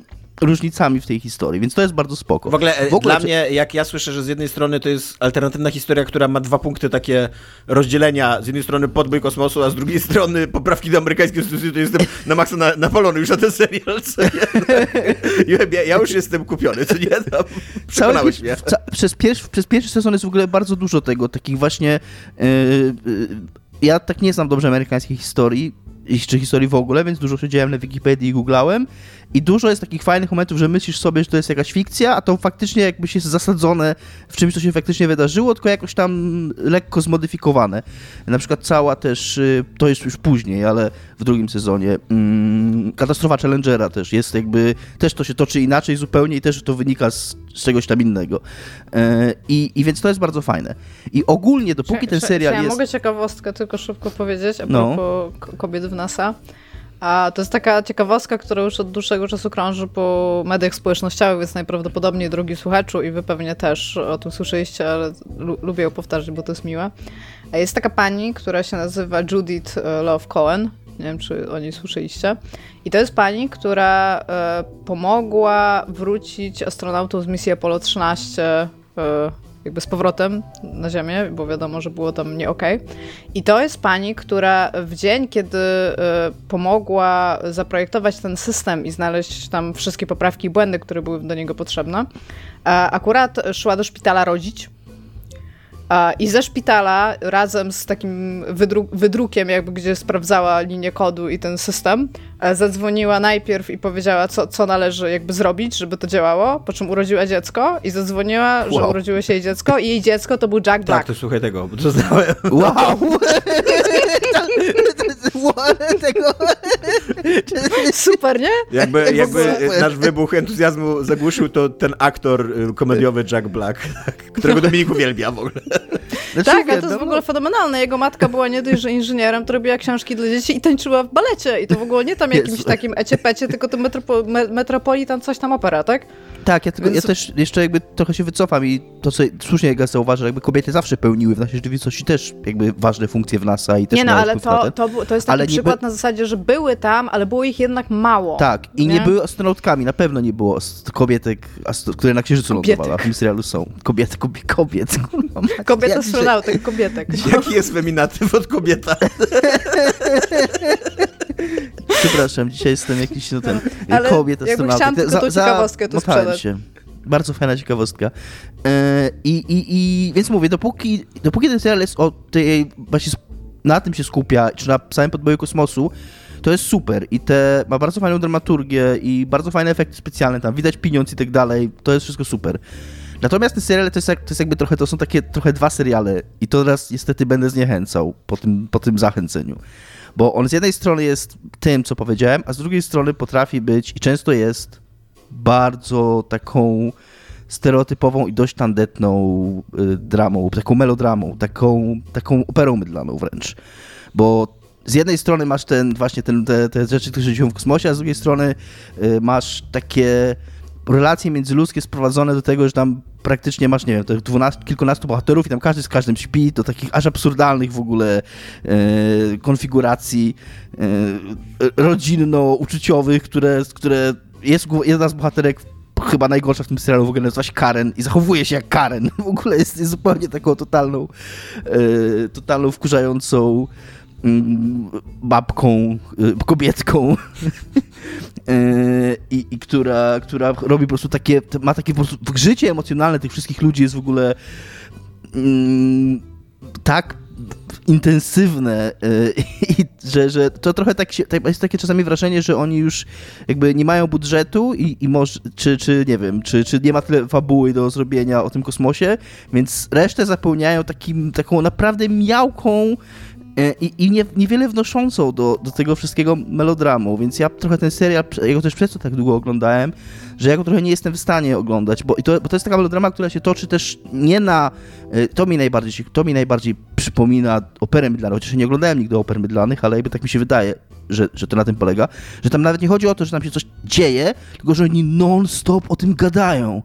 Że tam, że to nie, nawet nie chodzi o to, że, że wiecie, że tam się jakieś takie melodramatyczne rzeczy między nimi dzieją, tylko że oni po prostu siedzą i potrafią przez 40 minut w odcinku gadać o tym, że ona z tym, albo on z tamtym, albo i, i i kurde, no... I są w szoku przy... przez cały czas i są takie zbliżenia na to, że są może w szoku. Ja, może ja to trochę przy... wyolbrzymiam, y, ale jest, jest jeden przynajmniej taki wątek, że po prostu głowa ma właśnie z tą Karen, y, że taka po prostu dziwaczna relacja uczuciowa. Przy okazji to jest też przedziwne, bo tam dochodzi do takich mm, do takiego, do takich zgrzytów, że jakby oni szczególnie na początku, ale w ogóle wydaje się, że astronauci czy ludzie związani z, z, z, z podbojem kosmosu, e, szczególnie jak uczestniczą w takich misjach, muszą być super zdyscyplinowani i super precyzyjni, bo to są takie rzeczy, że najmniejszy błąd może zdecydować o życiu lub śmierci ludzi. Oni są zamknięci, odizolowani, kontakt z Ziemią tam jest, jest ograniczony.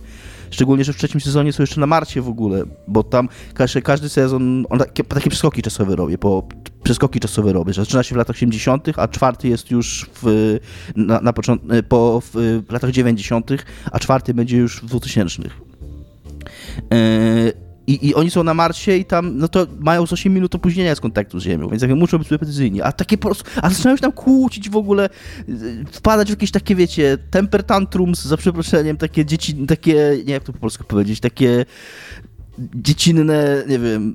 No wybuchy emocjonalne Takie wybuchy emocjonalne, takie, no. tak. Co wyobrażasz sobie, że ludzi, że no, wybiera się tych, tą dziesiątkę ludzi spośród wszystkich możliwych pewnie setek tysięcy, które by chciały być w takim miejscu, właśnie żeby oni nie robili takich rzeczy, jak tam robią. Więc to Też nawet wydaje taki... się, że nawet jeżeli jesteś takim człowiekiem, to po 10 latach pracy w takim środowisku dorastasz tak. i tak dochodzisz do wniosku, że być może Dokładnie. nie powinieneś takich rzeczy odpierdzielać w pracy, co nie? Dokładnie, więc y, ja bym wolał, gdyby w tym serialu było mniej tego, i, I to mi go trochę tak obrzydza. Ale, ale ogólnie ogląda się go spoko, ale trzeba go sobie dawkować. I jeszcze miły akcent. Gra w tym serialu Piotr Adamczyk. E, gra szefa Rosjanina. radzieckiej agencji e, szefa radzieckiej agencji kosmicznej, tak? Sergieja, nie pamiętam nazwiska w tej chwili. I jest bardzo spoko, jest super, naprawdę. Ma tam dosyć dużo do roboty aktorsko i, i bardzo fajnie to dźwiga. Jest jedną z naprawdę z fajnie postaci w tym serialu i to jest naprawdę ważna rola. Ja pamiętam, jak się pisało o tym w Polsce, y, to były takie narzekania, że o, tam zagrał kilkanaście minut, czy tam 20 minut, 30 minut w sezonie. Być może to jest 30 minut w sezonie, nie liczyłem, ale wciąż, jakby w sezonie, jakby w, serialu, w którym masz, nie wiem, 15 bohaterów, który też ma mm, super wiele wątków, y, trochę jakieś tam sceny akcji i tak dalej, to nie jest tak mało, jak się może wydawać na papierze. On tam ma długie, długie sceny, gra ważną postać, drugoplanową, jasne, ale ważną, mającą ważny wpływ na fabułę, ma tam dużo do grania i jakby widać, czuć go w tym serialu i, i czuć jego obecność. Nie jest takim, wiecie, trochę większym statystą, że, że tam przemyka gdzieś. Tylko jest, jest ważny i naprawdę jest naprawdę spoko. Naprawdę tak y, serce rośnie. Z jakiegoś powodu, nie wiem czemu mnie to cieszy, ale... Y, ale Papież no, też, dowozi, po, tak? Do, naprawdę dowozi, naprawdę dowozi. Więc y, to są jakby... Jakbym miał ocenić ten serial w skali 1 do 10, to powiedziałbym, że to jest takie 7 na 10 y, przez te, przez te rzeczy, które mi mniej siadają. Y, to jakiś serial do obiadu powiedziałbym koniec końców. No, nie jestem super fanem, ale za te rzeczy, które robi dobrze. Bo jak on, właśnie to jest to, że jak on ma górki, to on ma naprawdę, on potrafi mieć super górki, bo też te, yy, każdy sezon wiadomo się kończy jakimś tam dramatycznym, dramatyczną misją ratunkową czy czymś takim. Yy, to potrafi, to jest naprawdę dobrze zrobione i, i to są takie, wiecie, takie momenty jak za Apollo 13 tego, yy, kto to, ho, ho, ho, ho Zemek, nie, Howard, Ron Howard. Ron Howard, okej. Okay. E, takie naprawdę emocjonujące, taki właśnie NASA punk, jakby to powiedział e, e, ten mm, inny Todd, Todd Howard, Howard. właśnie. Inny Howard, nie inny Todd. Inny Howard, tak. I więc takie powiedzmy w miarę realistyczne, ten realizm im kolejne, im jakby dalej w przyszłość, tym trochę mniej to realistyczne już jest, ale wciąż takie, na taki autentyzm jednak zrobione. To jest takie właśnie science fiction, ale zrobione z takim powiedzmy że patrzysz na to i masz wrażenie, że okej, okay, gdybyśmy polecili na Marsa, to być może tak by to wyglądało, nie? Więc, yy, więc w tych momentach to potrafi być naprawdę super. E, ale oglądasz także inny serial e, i tutaj robimy delikatne przejście do pogadania o tym, co Neil Druckmann e, powiedział na temat przyszłości Naughty Dog. Więc Dominiku, Jak najpierw zacznij raz... od tego, tak, oglądasz serial The Last of Us, trzy ja odcinki poszły. Coś powiedzieć. Tak. Masz bo... głos, to jest również twój podcast, Iga. Nie musisz się tak, pytać, bo to, bo to mnie wciąż śmieszy, jak oglądałam e, któryś z poprzedniorocznych e, konferencji rozdania nagród slash cokolwiek było giereczkowego i oczywiście, że on był na tej scenie i oczywiście, że on promował ten serial, bo przecież, kurde, 5 minut bez mówienia o tej, tym IP, to po prostu tam ludzie by poumierali. I on wyszedł do scenę i ziomek, który ze mną to oglądał, powiedział znowu on, to chmielarz game devu. I strasznie, strasznie, strasznie mi jakby wsiadło w serce Taki w ogóle. Uber chmielarz, jakby chmielarz game devu już jest chmielarz. No właśnie tak, i to jest właśnie takie, to, to jest takie, to, to, jest takie zdanie, które on powiedział, nie? I ono jest bardzo, bardzo głęboko interpretowalne. I Ale tak to był taki, taki antychmielarz tak naprawdę, moim zdaniem, bo jakby, jeżeli chodzi o obecność, taką ekspansywną, zgadzam się, ale właśnie tak e, chyba politycznie, jeżeli chodzi o poglądy, przynajmniej jakie wyrażę tak publicznie, to chyba jest totalnie na drugiej, po drugiej stronie, co nie? Znaczy, wiesz co, tutaj chyba bardziej chodziło o to, że... O ekspansywność taką, e, tak? Taką taką bardzo dużą obec No, obecność medialną o, w, w, ten sposób, nie? Tylko właśnie jakby on to powiedział, ja nawet nie wiem, czy on to przemyślał, on to po prostu powiedział i to było takie, że tak usiadłam i ha. jest to, e, jest to tak. bardzo tak. ciekawe spostrzeżenie i również totalnie w temacie, bo Neil Druckmann nie dość, że robi The Last of Us, to również wyreżyserował drugi odcinek tego serialu. Dominik, oddaję ci głos. Tak, są na razie trzy odcinki, widziałem wszystkie te trzy odcinki. Specjalnie jeszcze dzisiaj przed nagraniem obejrzałem trzeci, żeby być w temacie. E, to jest spoko serial. E, nie zmieniłem mojego zdania, które miałem po pierwszym odcinku, tak jak napisałem u nas na grupie. E, to jest trochę przereklamowany serial, ale trudno, żeby nie był, bo jakby to musiałoby być naprawdę jakieś arcydzieło w ogóle. Lista Schindlera? Seriali? tak. żeby, żeby dorosło do tego, co się o nim pisze i jak intensywnie się go reklamuje i jak intensywnie też, nie tylko się go reklamuje, bo tam to, jak się go reklamuje, to jest kwestia po prostu jaki tam, jakie HBO zainwestowało pieniądze w kampanię, ale jest taka zbiorowa histeria też krytyczna wokół tego serialu. Tam jest jakieś 97% w ogóle na Rotten Tomatoes, 3 czy 4 tylko negatywne recenzje E, więc e, jest jakaś taka naprawdę, no można pomyśleć, że to jakieś arcydzieło najwyższej próby powstało. E, to jest koniec końców serial o zombie na podstawie giereczki, która jest, była spoko o giereczką o zombie. To była spoko giereczką o zombie. I jakby to nie jest nic więcej. To jest, bar, to jest rewelacyjnie zrealizowany serial o zombie. Jakby nie, to nie jest tak, że ja go deprecjonuję. W swoim gatunku jakby w, swoim, w tym, co robi, pewnie jest fenomenalny. Mówię pewnie, bo ja nie, na przykład nie oglądałem Walking Dead. On jest najczęściej do Walking Dead porównywany. Walking Dead to e, jest słaby serial, tak ci powiem.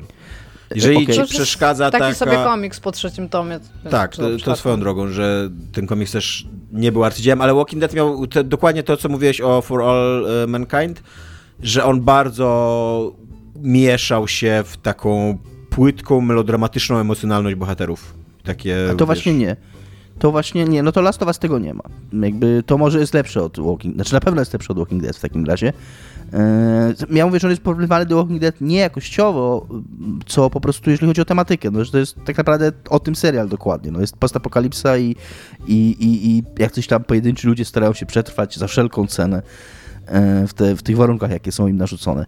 Yy, pierwszy odcinek jest, w ogóle otwarcie tego serialu to jest po prostu majstersztyk. On jest, on jest y, zrealizowany yy, no, pod każdym względem taki naprawdę na najwyższym poziomie. To robił Craig Mazin od, yy, dobrze mówię Mazin, tak się tak ten? Mazin, może się Mazin go czyta, od Czarnobyla i bardzo to czuć on, jak jest ta, pierwszy, ten prolog, czyli pokazany, tak, zaczyna się tak samo jak gracz. Mamy taką sekwencję kilkunastominutową, pokazującą pierwszy dzień wybuchu tej, tej pandemii, czy epidemii, która, pandemii, e, która, w wyniku której ludzie się zamieniają w te zombie grzyby. E, to, to, to jest, tam, tam jest dokładnie takie samo napięcie jak w Czarnobylu. Jakby wiesz dokładnie, co będzie, spodziewasz się tego, co nastąpi, a i tak ja siedziałem jak na szpilkach. Naprawdę jest ten, to otwarcie jest, jest przemocne. E, później to trochę siada, wiadomo, ale, ale bo tam wprowadzają postacie i tak dalej i, i ale wciąż naprawdę ogląda się to super, nie? E, aktorsko zarówno Joel, jak i Ellie są ekstra. E, zupełnie nieuzasadnione obawy co do aktorki grającą Ellie, bo, bo z tego co ja, ja mówię, ja, ja mało pamiętam grę, więc y, ten, ale posiłkuję się tym, co ludzie piszą, że Ellie głównie się charakteryzowała tą taką swoją zadziornością, i taką swoją, że tak się odszczekiwała, taka była trochę pyskata i przeklinała dużo i taka, no bardzo, ona taka bardzo jest, ta Bella Ramsey tutaj i bardzo taka jest przekonująca w tym, jako takie dziecko urodzone już w tym zniszczonym świecie, które nigdy nie widziało, e, które nigdy nie widziało jakby istniejącego świata przed, przed, tą, przed tą pandemią, przed tą apokalipsą. E, I też to, co ma tam do uniesienia, czyli jakby połączenie z jednej strony tej takiej swojej twardości, która wynika z tego, że jest wychowywana w takim świecie, a jednocześnie takiej jeszcze dziecięcości, kiedy, nie wiem, widzi po raz pierwszy coś, kiedy ucieka z nimi, po raz pierwszy widzi, nie wiem, jest w lesie, czy, czy jest po raz pierwszy, widzi jakiś tam automat do gry Mortal Kombat, e, że z jednej strony próbuje taki dystans zachowywać, taki cynizm, który, mm, którego jest nauczona, a, ale jednak nie może powstrzymać jakiejś tej swojej, swojej dziecięcych, dziecięcych emocji, które, które gdzieś tam wypływają, więc ma tutaj dużo do zrobienia aktorsko i, i moim zdaniem super to unosi. E, Pedro Pascal też jest ekstra, chociaż dzisiaj już przeczytałem, że jest za mało męski, e, co już jak ja przeczytałem, że Pedro Pascal jest niemęski, to ja nie wiem, napisałem, że jesteśmy zgubieni, to bym napisał, że ja jestem zgubiony. Nie, nie jak tak, wygląda, ale wygooglam go. Tak serio, to tak, to e, nie wiem, kim trzeba być, żeby napisać, że Pedro Pascal jest dla ciebie za mało męski. Tak, no. Tak. Y, I, i mi się to, to się go naprawdę super. To jest takie mega wkręcające, mega wciągające, tylko to też, no mówię, ja nie mam wrażenia, że to jest czymś więcej. E, niż, niż takim po prostu dobrze, na, tak naprawdę na najwyższym poziomie zrobioną, ale po prostu gatunkową. No taki ziomeczek to jest, no. historią postapokalipsą o zombie. E, był teraz trzeci odcinek, o którym Kuba Zegalski, pozdrawiamy Kubę, napisał, że wyleje się szambo. Pozdrawiamy Kubę. E, graczowe. Kubę. Nie widziałem jeszcze szamba, mam nadzieję, że się nie wyleje. Wiem, dlaczego Kuba tak napisał, e, ponieważ tam nie do końca chodzi o to, że ten odcinek e, odchodzi od... Bo tak, bo też jeszcze co, za co ludzie chwalą, że jest bardzo wierny grze, e, że, że ma jakieś drobne różnice takie nawet już tak? trochę Joel przerywają. cały czas y, ten y, składa tłumiki y, z puszek, a potem to, zastanawia bardzo... się, czy użyć Shiva po to, żeby obronić się przed człowiekiem jest... zombie grzybem, czy żeby otworzyć te, po czym bierze stamtąd to... bandaż i obandażowuje sobie rękę. No właśnie, Bo to, to się dzieje w tej grze non-stop, nie? Tak, tak, nie, nie, nie. Okej, okay. jeżeli chodzi o fabułę, o wydarzenia, takie, o cutscenki, bo, bo też to, co moim zdaniem bardzo mądrze, bardzo mądrą decyzję podjęli twórcy, że jest dosyć mało przemocy w tym serialu, dosyć mało jest takiego strzelania do zombie, czy, czy akcji. Jak ta akcja jest, to jest raczej mm, bardzo, bardzo krótka, taka wyrywkowa i jakby nie, w ogóle nie jest taka gloryfikowana, nie ma takiego, wiecie, takiego znaczy, action wiesz, to, co ja teraz że... powiedziałam, to chodzi mi po prostu o to, że jak gracze już mają się przypieprzać swoją toksycznością o wszystko, to niech tak, się przypieprzają tak. o wszystko, jakby gdzie jest gameplay w tym filmie, nie? Tak, nie ma, nie ma gameplayu, no gracze rzeczywiście przyczepiają, przyczepiają się też do tego, że mm, w tej rzeczywistości nie, wirus nie roznosi się przez zarodniki, tylko przez ugryzienie, tak klasycznie zombiakowo. E, bo twórcy zatłumaczyli, że po prostu nie chcieli, żeby bohaterowie chodzili w maskach przeciwgazowych cały czas. I... I mi się wydaje, że to też bardziej odziera, to, że, że te grzyby to są zombie i ludzie tego w jakiś sposób nie skojarzyli może wcześniej, wiesz? I nie są być może zadowoleni, no. No, może tak. E, w każdym razie e, za to, za to jest chwalony, a w trzecim odcinku, trzeci odcinek jest takim backstory pokazującym dwie postacie, które, z których w grze poznajemy tylko jedną, Billa yy, i mm, pokazuje jakby cała historia tego Billa i no nie co tutaj spoilować, ten odcinek wyszedł to jest dzisiaj. co jego, po jego domu chodzisz w grze i znajdujesz tak. listy? A, tak. tak, chyba tak. Chyba tak, okay. tak, by to, tak by mi to wynikało. Nie, ale ty poznajesz z... normalnie Billa w... Tak, ale chodzisz po jego domu, on ci każe tak, chodzić ale tutaj chodzi domu. o to, tak, chodzi tak, o to tak. że, że cały ten odcinek to jest pokazanie jego życia przed y, tym, jak Joel go poznaje jeszcze, więc... Y, Tego też nie było w grze. Ja, wezmę, ja wezmę to na siebie i, i zaspoileruję, chociaż to nie jest moim zdaniem spoiler, bo to jest... No, to jest...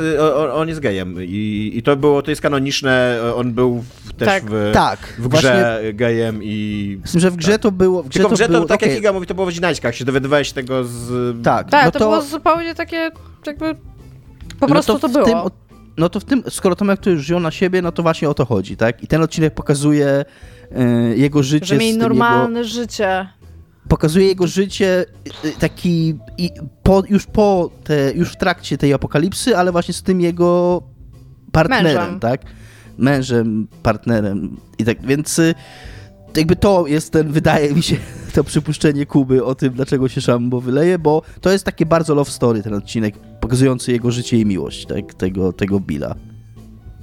Jest bardzo ładny ten odcinek i e, to, co mi się jeszcze super podoba w tym serialu, przynajmniej do teraz, e, poznałem jakiś czas temu takie rozgraniczenie angielskie seriali, e, że różnica między serialized a episodic, że serialized to są takie, które jakby po prostu masz historię, która się toczy z odcinka na odcinek i musisz to oglądać po kolei, więc jakby musisz oglądać całość naraz, a epizodik to jak każdy odcinek jest jakby swoją całością i działa jako jako, jako, jako miniaturka, to to Last of Us jest takie bardzo właśnie epizodyk, ze przeproszeniem. To znaczy, masz tą ogólną historię, ale każdy ten odcinek jest bardzo taki zwarty.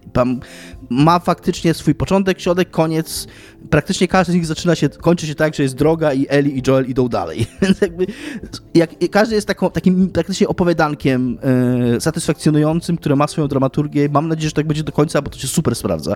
Szczególnie, że te odcinki potrafią być strasznie długie. Dwa, pierwszy to jest godzina 20, drugi godzina, trzeci znowu chyba godzina 15.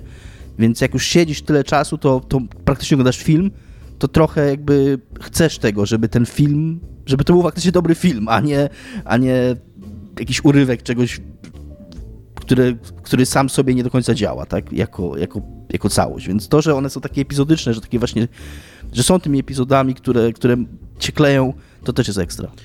I tak, i z tego krótkiego omówienia Dominika przechodzimy, ja chyba dużo krócej omówię ten wywiad, żeby nie przeciągać. Przepraszam, e, ale tak. Jeżeli ale się zgadałem. Nie, nie, no dobrze, bo to jest ciekawsze chyba niż to po prostu, żeby Neil Druckmann e, udzielił wywiadu. Udzielił wywiadu BuzzFeedowi i ja na początku powiem, że ja już dawno wykluczyłem ze swojego życia portalozę i teraz jak szedłem na BuzzFeed, to muszę przyznać, że szanuję jak bardzo 2010 jest ten portal cały czas, bo to jest wywiad podzielony na slajdy praktycznie, tylko że jakby w jednej kolumnie, co nie, bo to na, na jednej stronie, ale tak, masz 20 wylistowane od, od, od cyferki, co nie, pytania te, te pytania to nawet nie są pytania ani odpowiedzi, tylko to jest od razu skrót myśli, którą Drakman przekazał jakby w tym punkcie. I zawsze masz zdjęcie takie, żeby, żeby i, i dopiero tam później dalej pod tym zdjęciem jest normalną czcionką napisane, co on naprawdę powiedział, tak jakby, jakby ludzie sobie zdają, znaczy BuzzFeed sobie zdaje sprawę, że ludzie nie mają attention span w ogóle żadnego, zerowe mają w internecie, więc trzeba im najpierw, najpierw wielkim, kurde, e, wyboldowanym tekstem streścić, co on powiedział, później dać ładne zdjęcie, a później ewentualnie dla tych zainteresowanych zainteresowanych można dać taki tekst, co on, co on rzeczywiście, jego, jego słowa prawdziwe, co nie? Więc tak, po pierwsze to, co powiedział Dominik, że to jest e, bardzo wierna ekranizacja. Drakman mówi w tym wywiadzie, że nie chce, żeby to był serial, który wyprzedzi grę. Że e, jest już potwierdzenie, że będzie robiony drugi sezon. E, jest już potwierdzenie, że chcą ekranizować drugą część gry, jakby tą samą historię. Więc najprawdopodobniej o ile y, nie wyjdzie ta multiplayerowa The Last of Us i tam nie, nie będzie jakiejś dobrej, e, składnej fabuły, to najprawdopodobniej dwa sezony wyjdą The Last of Us, a później będzie jakaś długa, długa przerwa, zanim wyjdzie The Last of Us Dobry 3. Było. Dobry było, jakby trzeci sezon The Last of Us, to po prostu Joel biega i strzela do ludzi. Każdy odcinek. I tibaguje ich, jeszcze nie zapomniałem. O czym, e, o czym też jest mowa w tym serialu trochę, może nie o, nie o tym, że on debuguje, ale o tym, że Neil Druckmann e, z, odkrywał e, e robiąc, w sensie. robiąc ten serial, tak, w wywiadzie odkrywał, robiąc ten serial, że, e, że duża część, duża część tego, co się dzieje w grze byłaby e, nierealistyczna i nudna, bo po pierwsze tam jest dużo strzelania, a po drugie body count jest nierealistyczny. I tak e, miło, miło, że jakby Naughty Dog już jest w tym momencie, że e, doszło do nich, dotarło do nich, że, że body count jaki mają, e, czyli ilość trupów, które pada w tych grach jest absurdalna i, i, i totalnie nierealistyczna.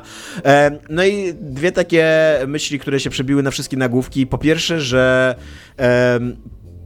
nie czują ciśnienia. Y, Naughty Dog, on, on tutaj bardzo chwali współpracę, znaczy to nie jest współpraca z Sony, to już jest studio Sony, nie jakby, on bardzo chwali y, bycie e, pracownikiem Sony i mówi, że Sony im daje super wolność artystyczną, że mogą realizować co chcą, że nie mają w ogóle żadnej, takiego żadnego ciśnienia, poczucia niebezpieczeństwa o przyszłość, nie muszą się tym przejmować, e, że, że zarobili kupę kasy na Uncharted, że są zabezpieczeni finansowo i tak dalej i mówi, że nie czuje ciśnienia, żeby robić The Last of Us 3, że y, z tego wynika, że jeżeli będą mieli jakąś historię do opowiedzenia, to pewnie zrobią, a jeżeli nie będą mieli, to dają sobie taką furtkę, że nie muszą robić, że jakby, że e, no tak mówi, że nie czuje ciśnienia, żeby ją robić, nie? Podkreśla, że robią teraz The Last of Us, tylko że to będzie The Last of Us Multi i nie wiem, co to będzie za gra, chyba nikt nie wie obawiam się, że to będzie totalnie taka gra, która zaprzeczy temu wszystkiemu, o czym jest ten serial, co nie, że to będzie tak totalnie, że będzie się po prostu biegało, bo The Last of Us 1 miało multi, o ile dobrze pamiętam, miało chyba, co nie? I, i to totalnie była taka właśnie tam Tak. strzelanka i,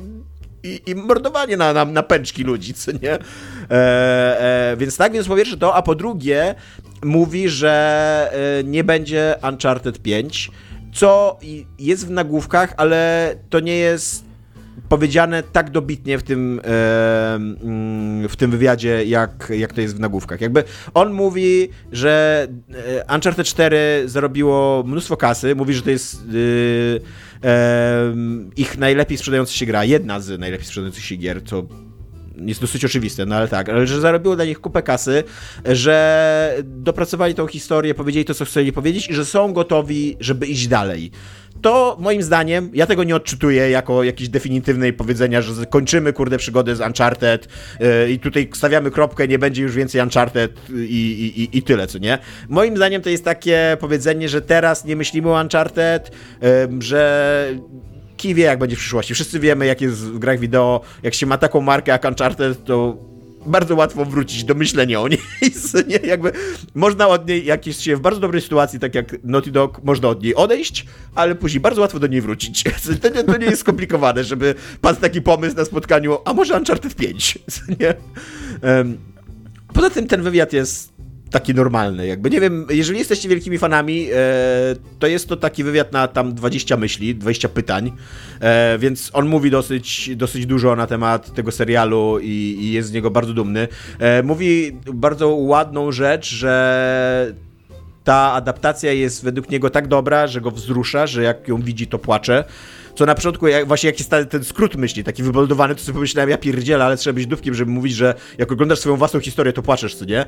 Bo, no bo to jest jakby taki wyraz, nie wiem, dla mnie takiego jakiegoś e, docenienia, co nie, swojej własnej twórczości. Ale właśnie później, jak już czytasz jego prawdziwe słowa, to mu chodzi o to, że jakby jakość tej adaptacji, że on jest wzruszony, poruszony tym, że ktoś wziął ich pracę i tak e, pieczołowicie i z taką troską się nią zaopiekował i tak ładnie ją zrealizował i tak, tak, tak e, wiernie ją oddał i tak dalej. Co już jest taką wciąż- myślą, że myślę, że jest No niby spoko, tak, co?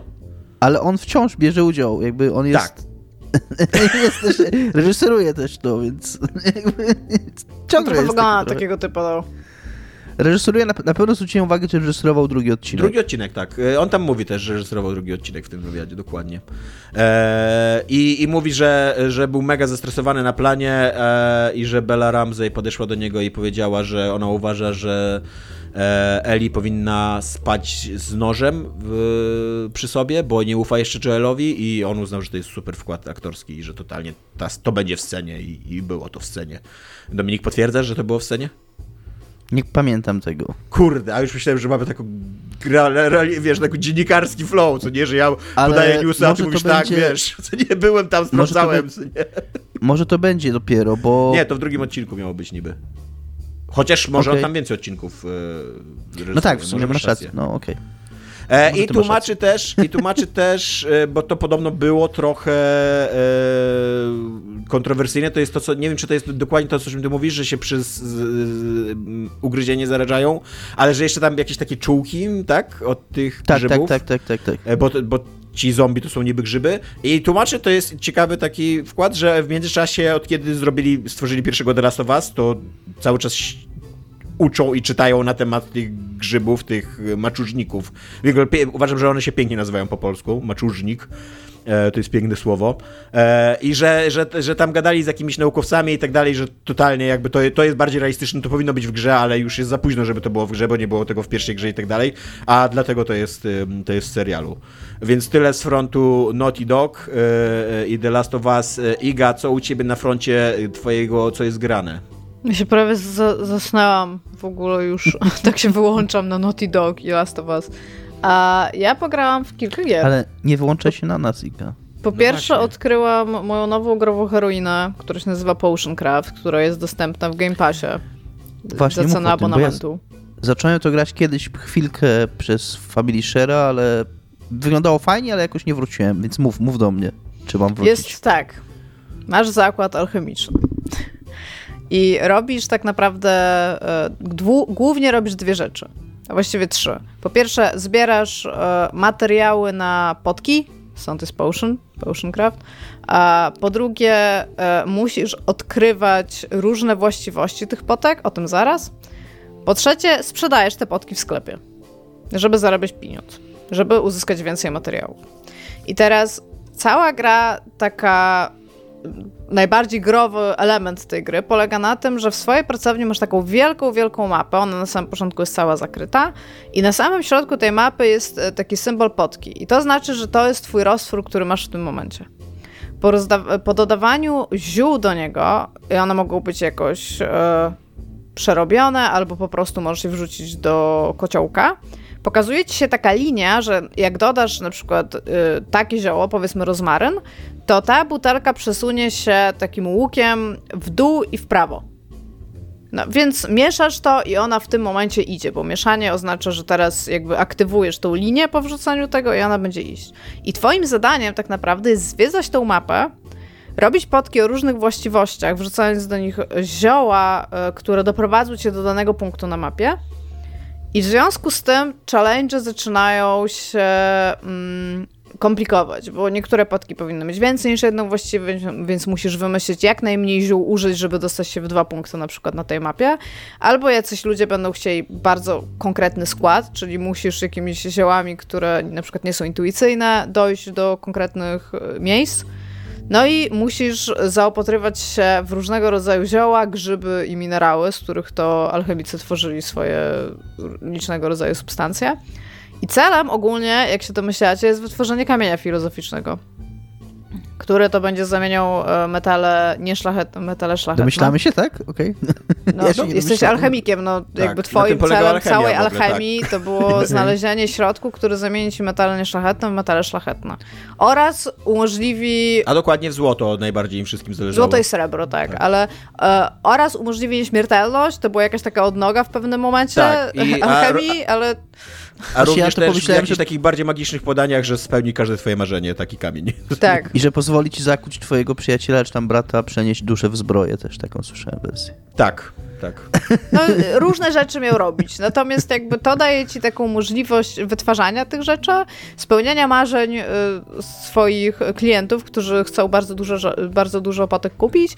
No i właśnie y, odkrywania tej mapy, tą, tą buteleczką jeżdżenia. I powiem wam, że to, to brzmi super casual, ale jak pierwszy raz usiadłam i z Tomkiem zaczęłam w to grać, w bo w ogóle to było tak, zaczęliśmy w to grać dlatego, że chciałam w coś pograć wieczorem i Tomek chciał Bayonetta 3 ale że mój Switch już długo leżał, a jak Switch długo leży, to trzeba go trochę naładować, zanim można zacząć na nim grać, to stwierdziliśmy, że damy mu się 20 minut naładować, a zobaczę, co jest na Game Passie. I znalazłem tego Potion Crafta i my chyba do pierwszej 30 albo do drugiej graliśmy. I ja, ja w ogóle miałam stróżki potu na czole, mieszając w tym garnuszku, żeby doprowadzić tą miksturę do takiego punktu na tej mapie, żeby to była na przykład struktura jakby trzeciego levelu, trzeciego poziomu na przykład jakieś tam, by móc ją wsadzić później do, ma do machiny alchemicznej, bo tam się w pewnym momencie jeszcze machinę alchemiczną buduje.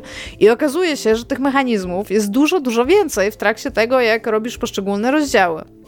No i też e, fajnie, bo na samym początku, jak ludzie do ciebie przychodzą, to ty spełniasz ich życzenia.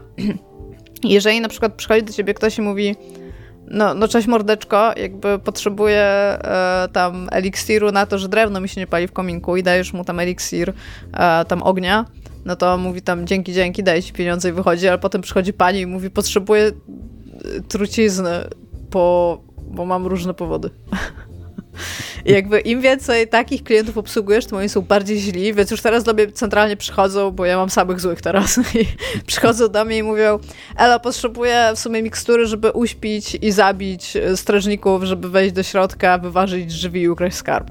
I to jest coś like, I got you, fam. I idziesz do swojej... I, I, robisz rzeczy. No, i jeszcze przy okazji możesz tworzyć takie potki, których nikt nie kupi, których mam bardzo dużo, bo strasznie mnie to śmieszy. Czyli na przykład mam e, s, e, tam potkę trzykrotnej eksplozji, w sensie trzeciego, tam, trzeciego poziomu eksplozji i podwójnego libido. I z jakiegoś powodu nikt nie chce tego kupić i się wnerwiają, jak im to dajesz. Ale naraz? W sensie... Tak, tak. Ale też stworzyłam idealną potkę, bo to jest pierwszy poziom zatrucia i drugi poziom leczenia. Jesteś w stanie sam się zatruć i wyleczyć, jakby, nie? Ale też tego nikt nie chce kupić. Ja nie, nie rozumiem tej klienteli. W każdym razie jestem w szóstym rozdziale na 10 już jest teraz super skomplikowane gówno tam się dzieje, ale myślę, że jakby e, dojdziemy do końca, natomiast e, stresujemy się trochę przy tej grze, jest tam trochę, troszeczkę stresiku.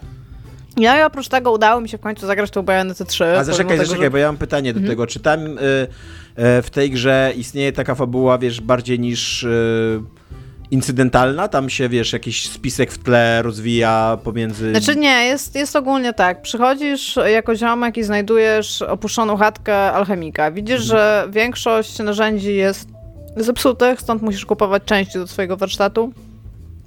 No i przychodzą do ciebie ludki i te ludki mają tak troszeczkę jak Georgi w tym, w y, Papers, Please, że niektórzy mają takie bardziej rozpoznawalne mordy, że tak powiem. I tam między innymi przychodzi do ciebie Wiedźmin, przychodzą tam do ciebie jakieś czarodziejki i też Ale masz kontakt z handlarzami. Ale nazywa się taki nasz prawdziwy Wiedźmin? No przychodzi centralnie Geralt, tylko nie ma brody, tylko ma same wąsy A, i ogólnie on nie mówi nigdy, że jest Geralt i że jest, że jest Witcherem.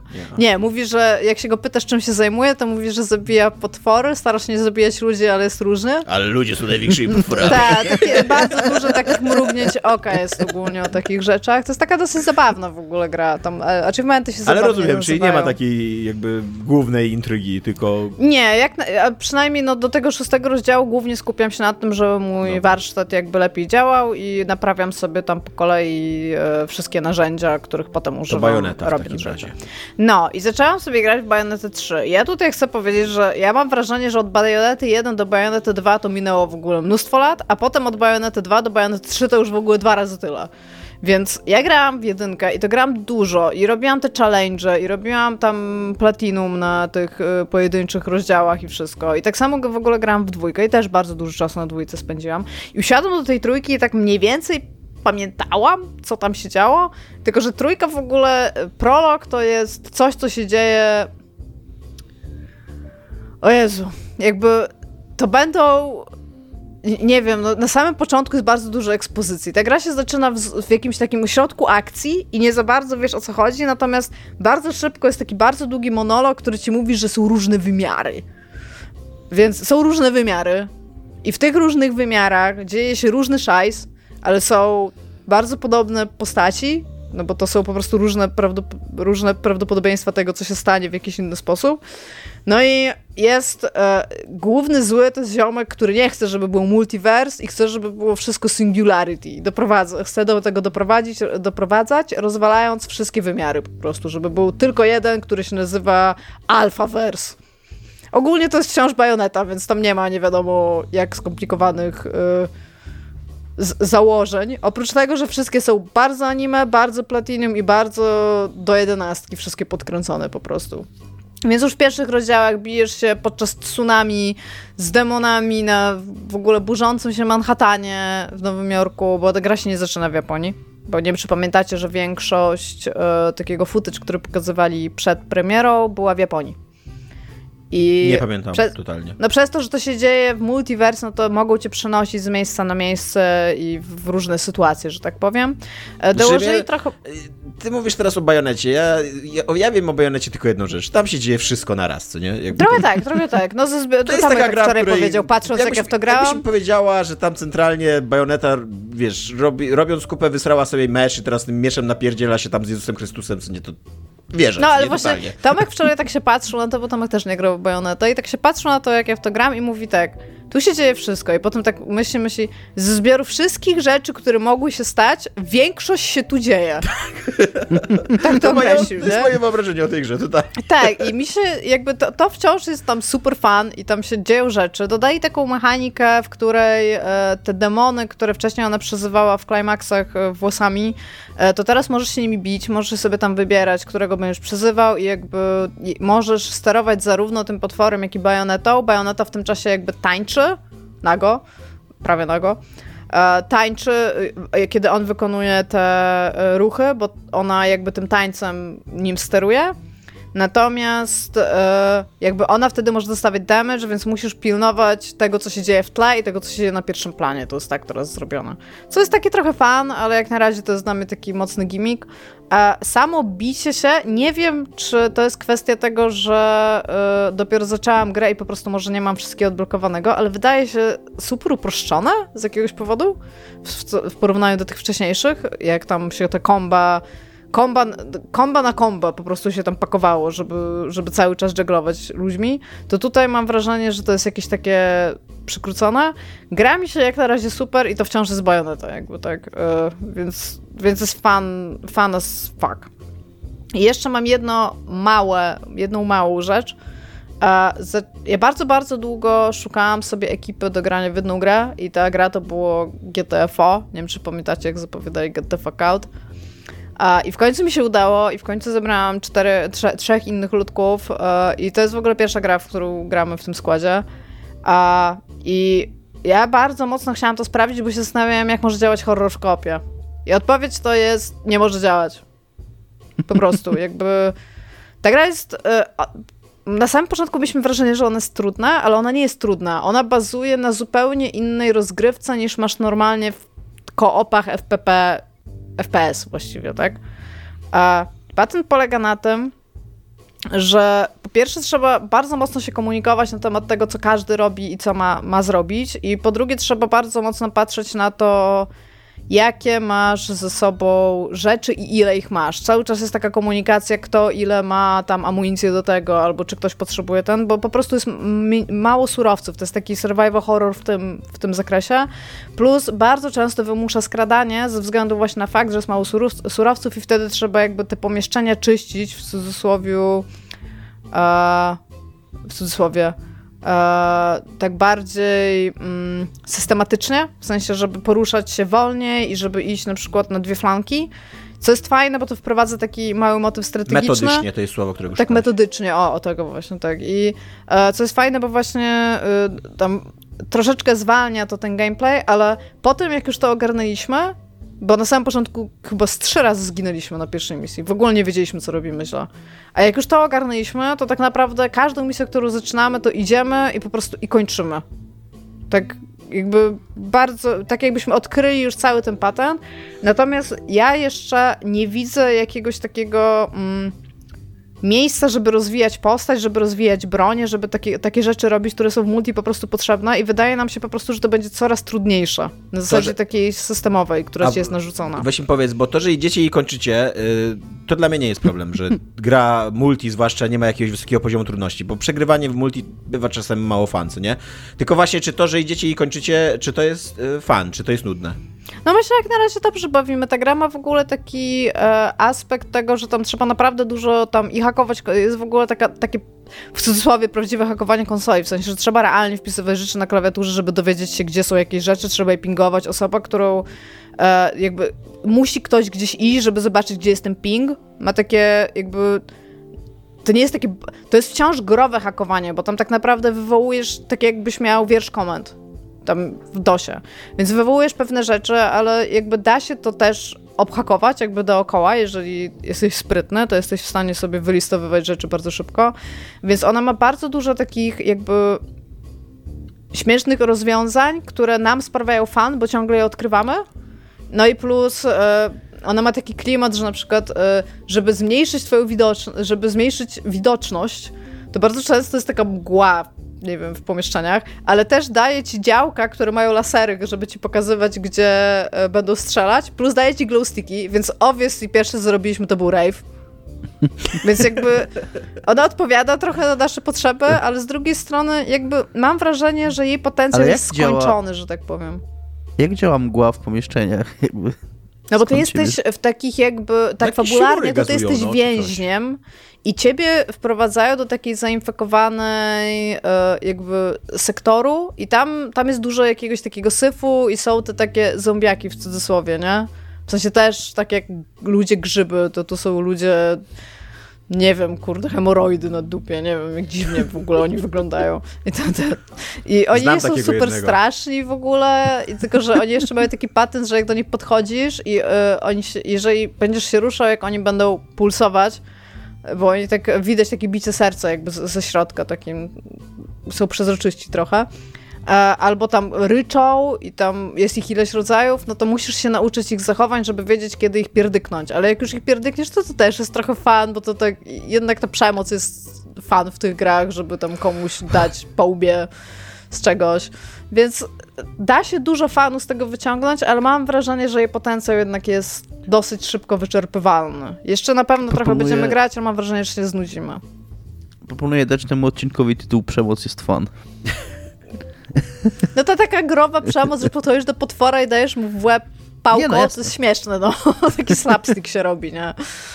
Jeszcze jest pewnie taki Dosłownie bong. slapstick. No tak dosłownie slapstick, Tak. no. Więc to jest takie, no, ha, ha, ha, ha. Dobra, ruchoma sekcja komentarzy w tym odcinku jest. Krótkie pytanie od użytkownika, który się podpisuje jako Seno.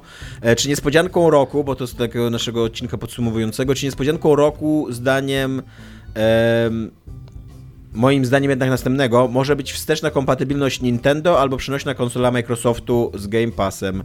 Co sądzicie? E, Ja krótko sądzę, że nie. E, Zrobienie konsoli to nie jest prosta sprawa. Jakby Microsoft robił konsolę przenośną, to raczej byłyby już jakieś Ja bym chciała powiedzieć, że i- już istnieje e, przenośna konsola z Game Passem. No tak. To jest Steam Deck. Tak, poza tym, no. E, a co do wstecznej kompatybilności Nintendo, Nintendo nie jest znane z prokonsumenckich ruchów. Nie wiem dlaczego miałoby być nagle znane z tego. No ale też można sobie wykupić dostęp do NES-a, SNES-a tak, i Nintendo no 64, jak się chce, No. nie? No tak, no ale Nintendo to, to, to nie jest prokonsumencki ruch, jak musisz zapłacić za wsteczną kompatybilność. Jakby to nie, to jest... Nintendo No te tak, swoje tak. gry. Nintendo te stare gry z NES-a, SNES-a i tak dalej będzie tak długo sprzedawać, jak to tylko możliwe. Jak będzie następna Znaczy, ja konsola, to będzie trzeba je znowu kupić, znowu za nowe Niespodzianką pieniądze. tego roku byłoby to, jakby Nintendo w ogóle zrobił jakikolwiek ruch, który ma sens. Także tak byś usiadł i byś stwierdził, kurde, to działa normalnie, nie? Jakby super. Nie, to wydanie Switcha miało gigantyczny sens, jak się okazało. Tak, ale wiesz... My tego nie o to, dostrzegaliśmy, że- a później... Tak, ale chodzi po prostu o to, że jakby wiesz, Nintendo wydało Switcha, ale po tym, żebyś mógł grać w multi, to potrzebujesz ściągnąć apkę na telefon i ona nie chce do końca działać za dobrze i potem musi, masz problemy, Jezu, żeby, żeby grać w multi, ty, żeby zaprosić kolegę na tym, y, na tym ich Tak, to kurde, musisz ekosystemie, 64 znaki, to no, musisz po specjalne. prostu pakt z diabłem podpisać, co nie?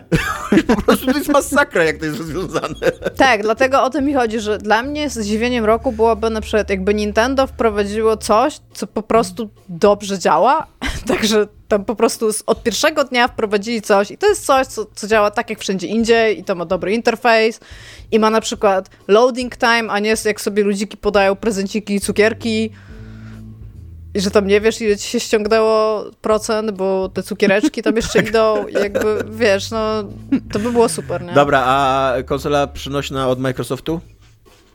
Nie mają, nie mają po co je teraz wydawać. Plus No, mówię, jest tak Steam. Deck, jakby No, ale on Steam Deck zjadł nie jest w ogóle trochę... Microsoftu, jest właśnie Ja mam inny- nie Microsoftowy. Tak, ale mówię, że to jest przenośna konsola z Game Passem. działa, co nie? No nie do końca z Game Passem, bo musisz jednak tam zainstalować system inny niż na niej jest po wyjęciu z pudełka, tak? Więc tam musisz jakąś pracę wykonać. No tak, no musisz wykonać bardzo dużo pracy, ale tak jak ktoś by mi powiedział, czy jest jakaś e, konsola przenośna, ale- czy myślimy, że będzie jakaś Iga. konsola przenośna, gdzie można zainstalować emulatory. Iga, człowiek, Jest. który cię słucha, zadaje ci konkretne pytanie o konsolę Microsoftu z Game Passem. Przestań kombinować. Nie cwaniaku. No, Ale ja powiem Nie, inaczej, Microsoft, nie Microsoft- wyda, dlatego Tak. że na Steam Decku można to już zrobić i to jest Microsoft kropka. nie wyda z innego powodu, teraz ja powiem. tego też. Z jakiego powodu. Z tego być może też, ale wydaje mi się, że Microsoft bardziej nie wyda z tego powodu, że Microsoft bardzo idzie w e, chmurę i w Xclouda i w granie, żeby ludzie w tej gry mogli grać na komórkach, na tabletach, więc to jest ich e, jakby w ten sposób zamoczają nogę w e, strumieniu gier grania przynośnego. Że, że przez tego Xclouda, że masz sobie grać na czymkolwiek, nie tylko na Steam Deck, tylko na Ja, no i w sumie chcą zdecentralizować w ogóle granie, nie? Tak. W sensie... Żeby, Że zdecentralizować jednocześnie e, Zdecentralizować. kładąc rękę na kontroli nad tym. To jest taka Niby tak, decentralizacja poprzez wyznaczenie centralnego zarządzania.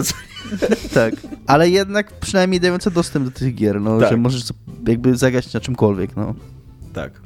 E, na koniec przypominamy, że mamy Patronite. Dziękujemy wszystkim, którzy nam wpłacają. Jesteście super fantastyczni. Najbardziej dziękujemy Tomaszowi, Tomaszowi, Michałowi i Mafinkowi, ponieważ nas wspierają w najwyższym możliwym progu. E, ale e, dzisiaj również, w ogóle stwierdziłem, bo tak sobie myślałem o tym w trakcie odcinka, że będę to robił, bo to się zdarza. Będę czytał na żywo, jeżeli ktoś w trakcie naszego nagrywania dokonał wpłaty. Jędrzej Kwapiński nas wsparł dokładnie w trakcie naszego nagrywania. Dostałem maila. Jędrzeju, kliknąłeś, że to nie jest anonimowa subskrypcja, więc mam nadzieję, że nie masz nic przeciwko temu, że przeczytałem twoje imię i nazwisko na, na antenie. Dzięki, Andrzej. Tak. Dzięki. E, I tak. I jakby co to patronite.pl ma na niezatapialni. Uważajcie, bo są dwa niez- projekty, które się nazywają niezatapialni i my nie jesteśmy tym drugim. My jesteśmy tym podcastem ze świnką w miniaturce. Ah, To To jest cześć. guziec. To guzik. Cześć. Na Rex.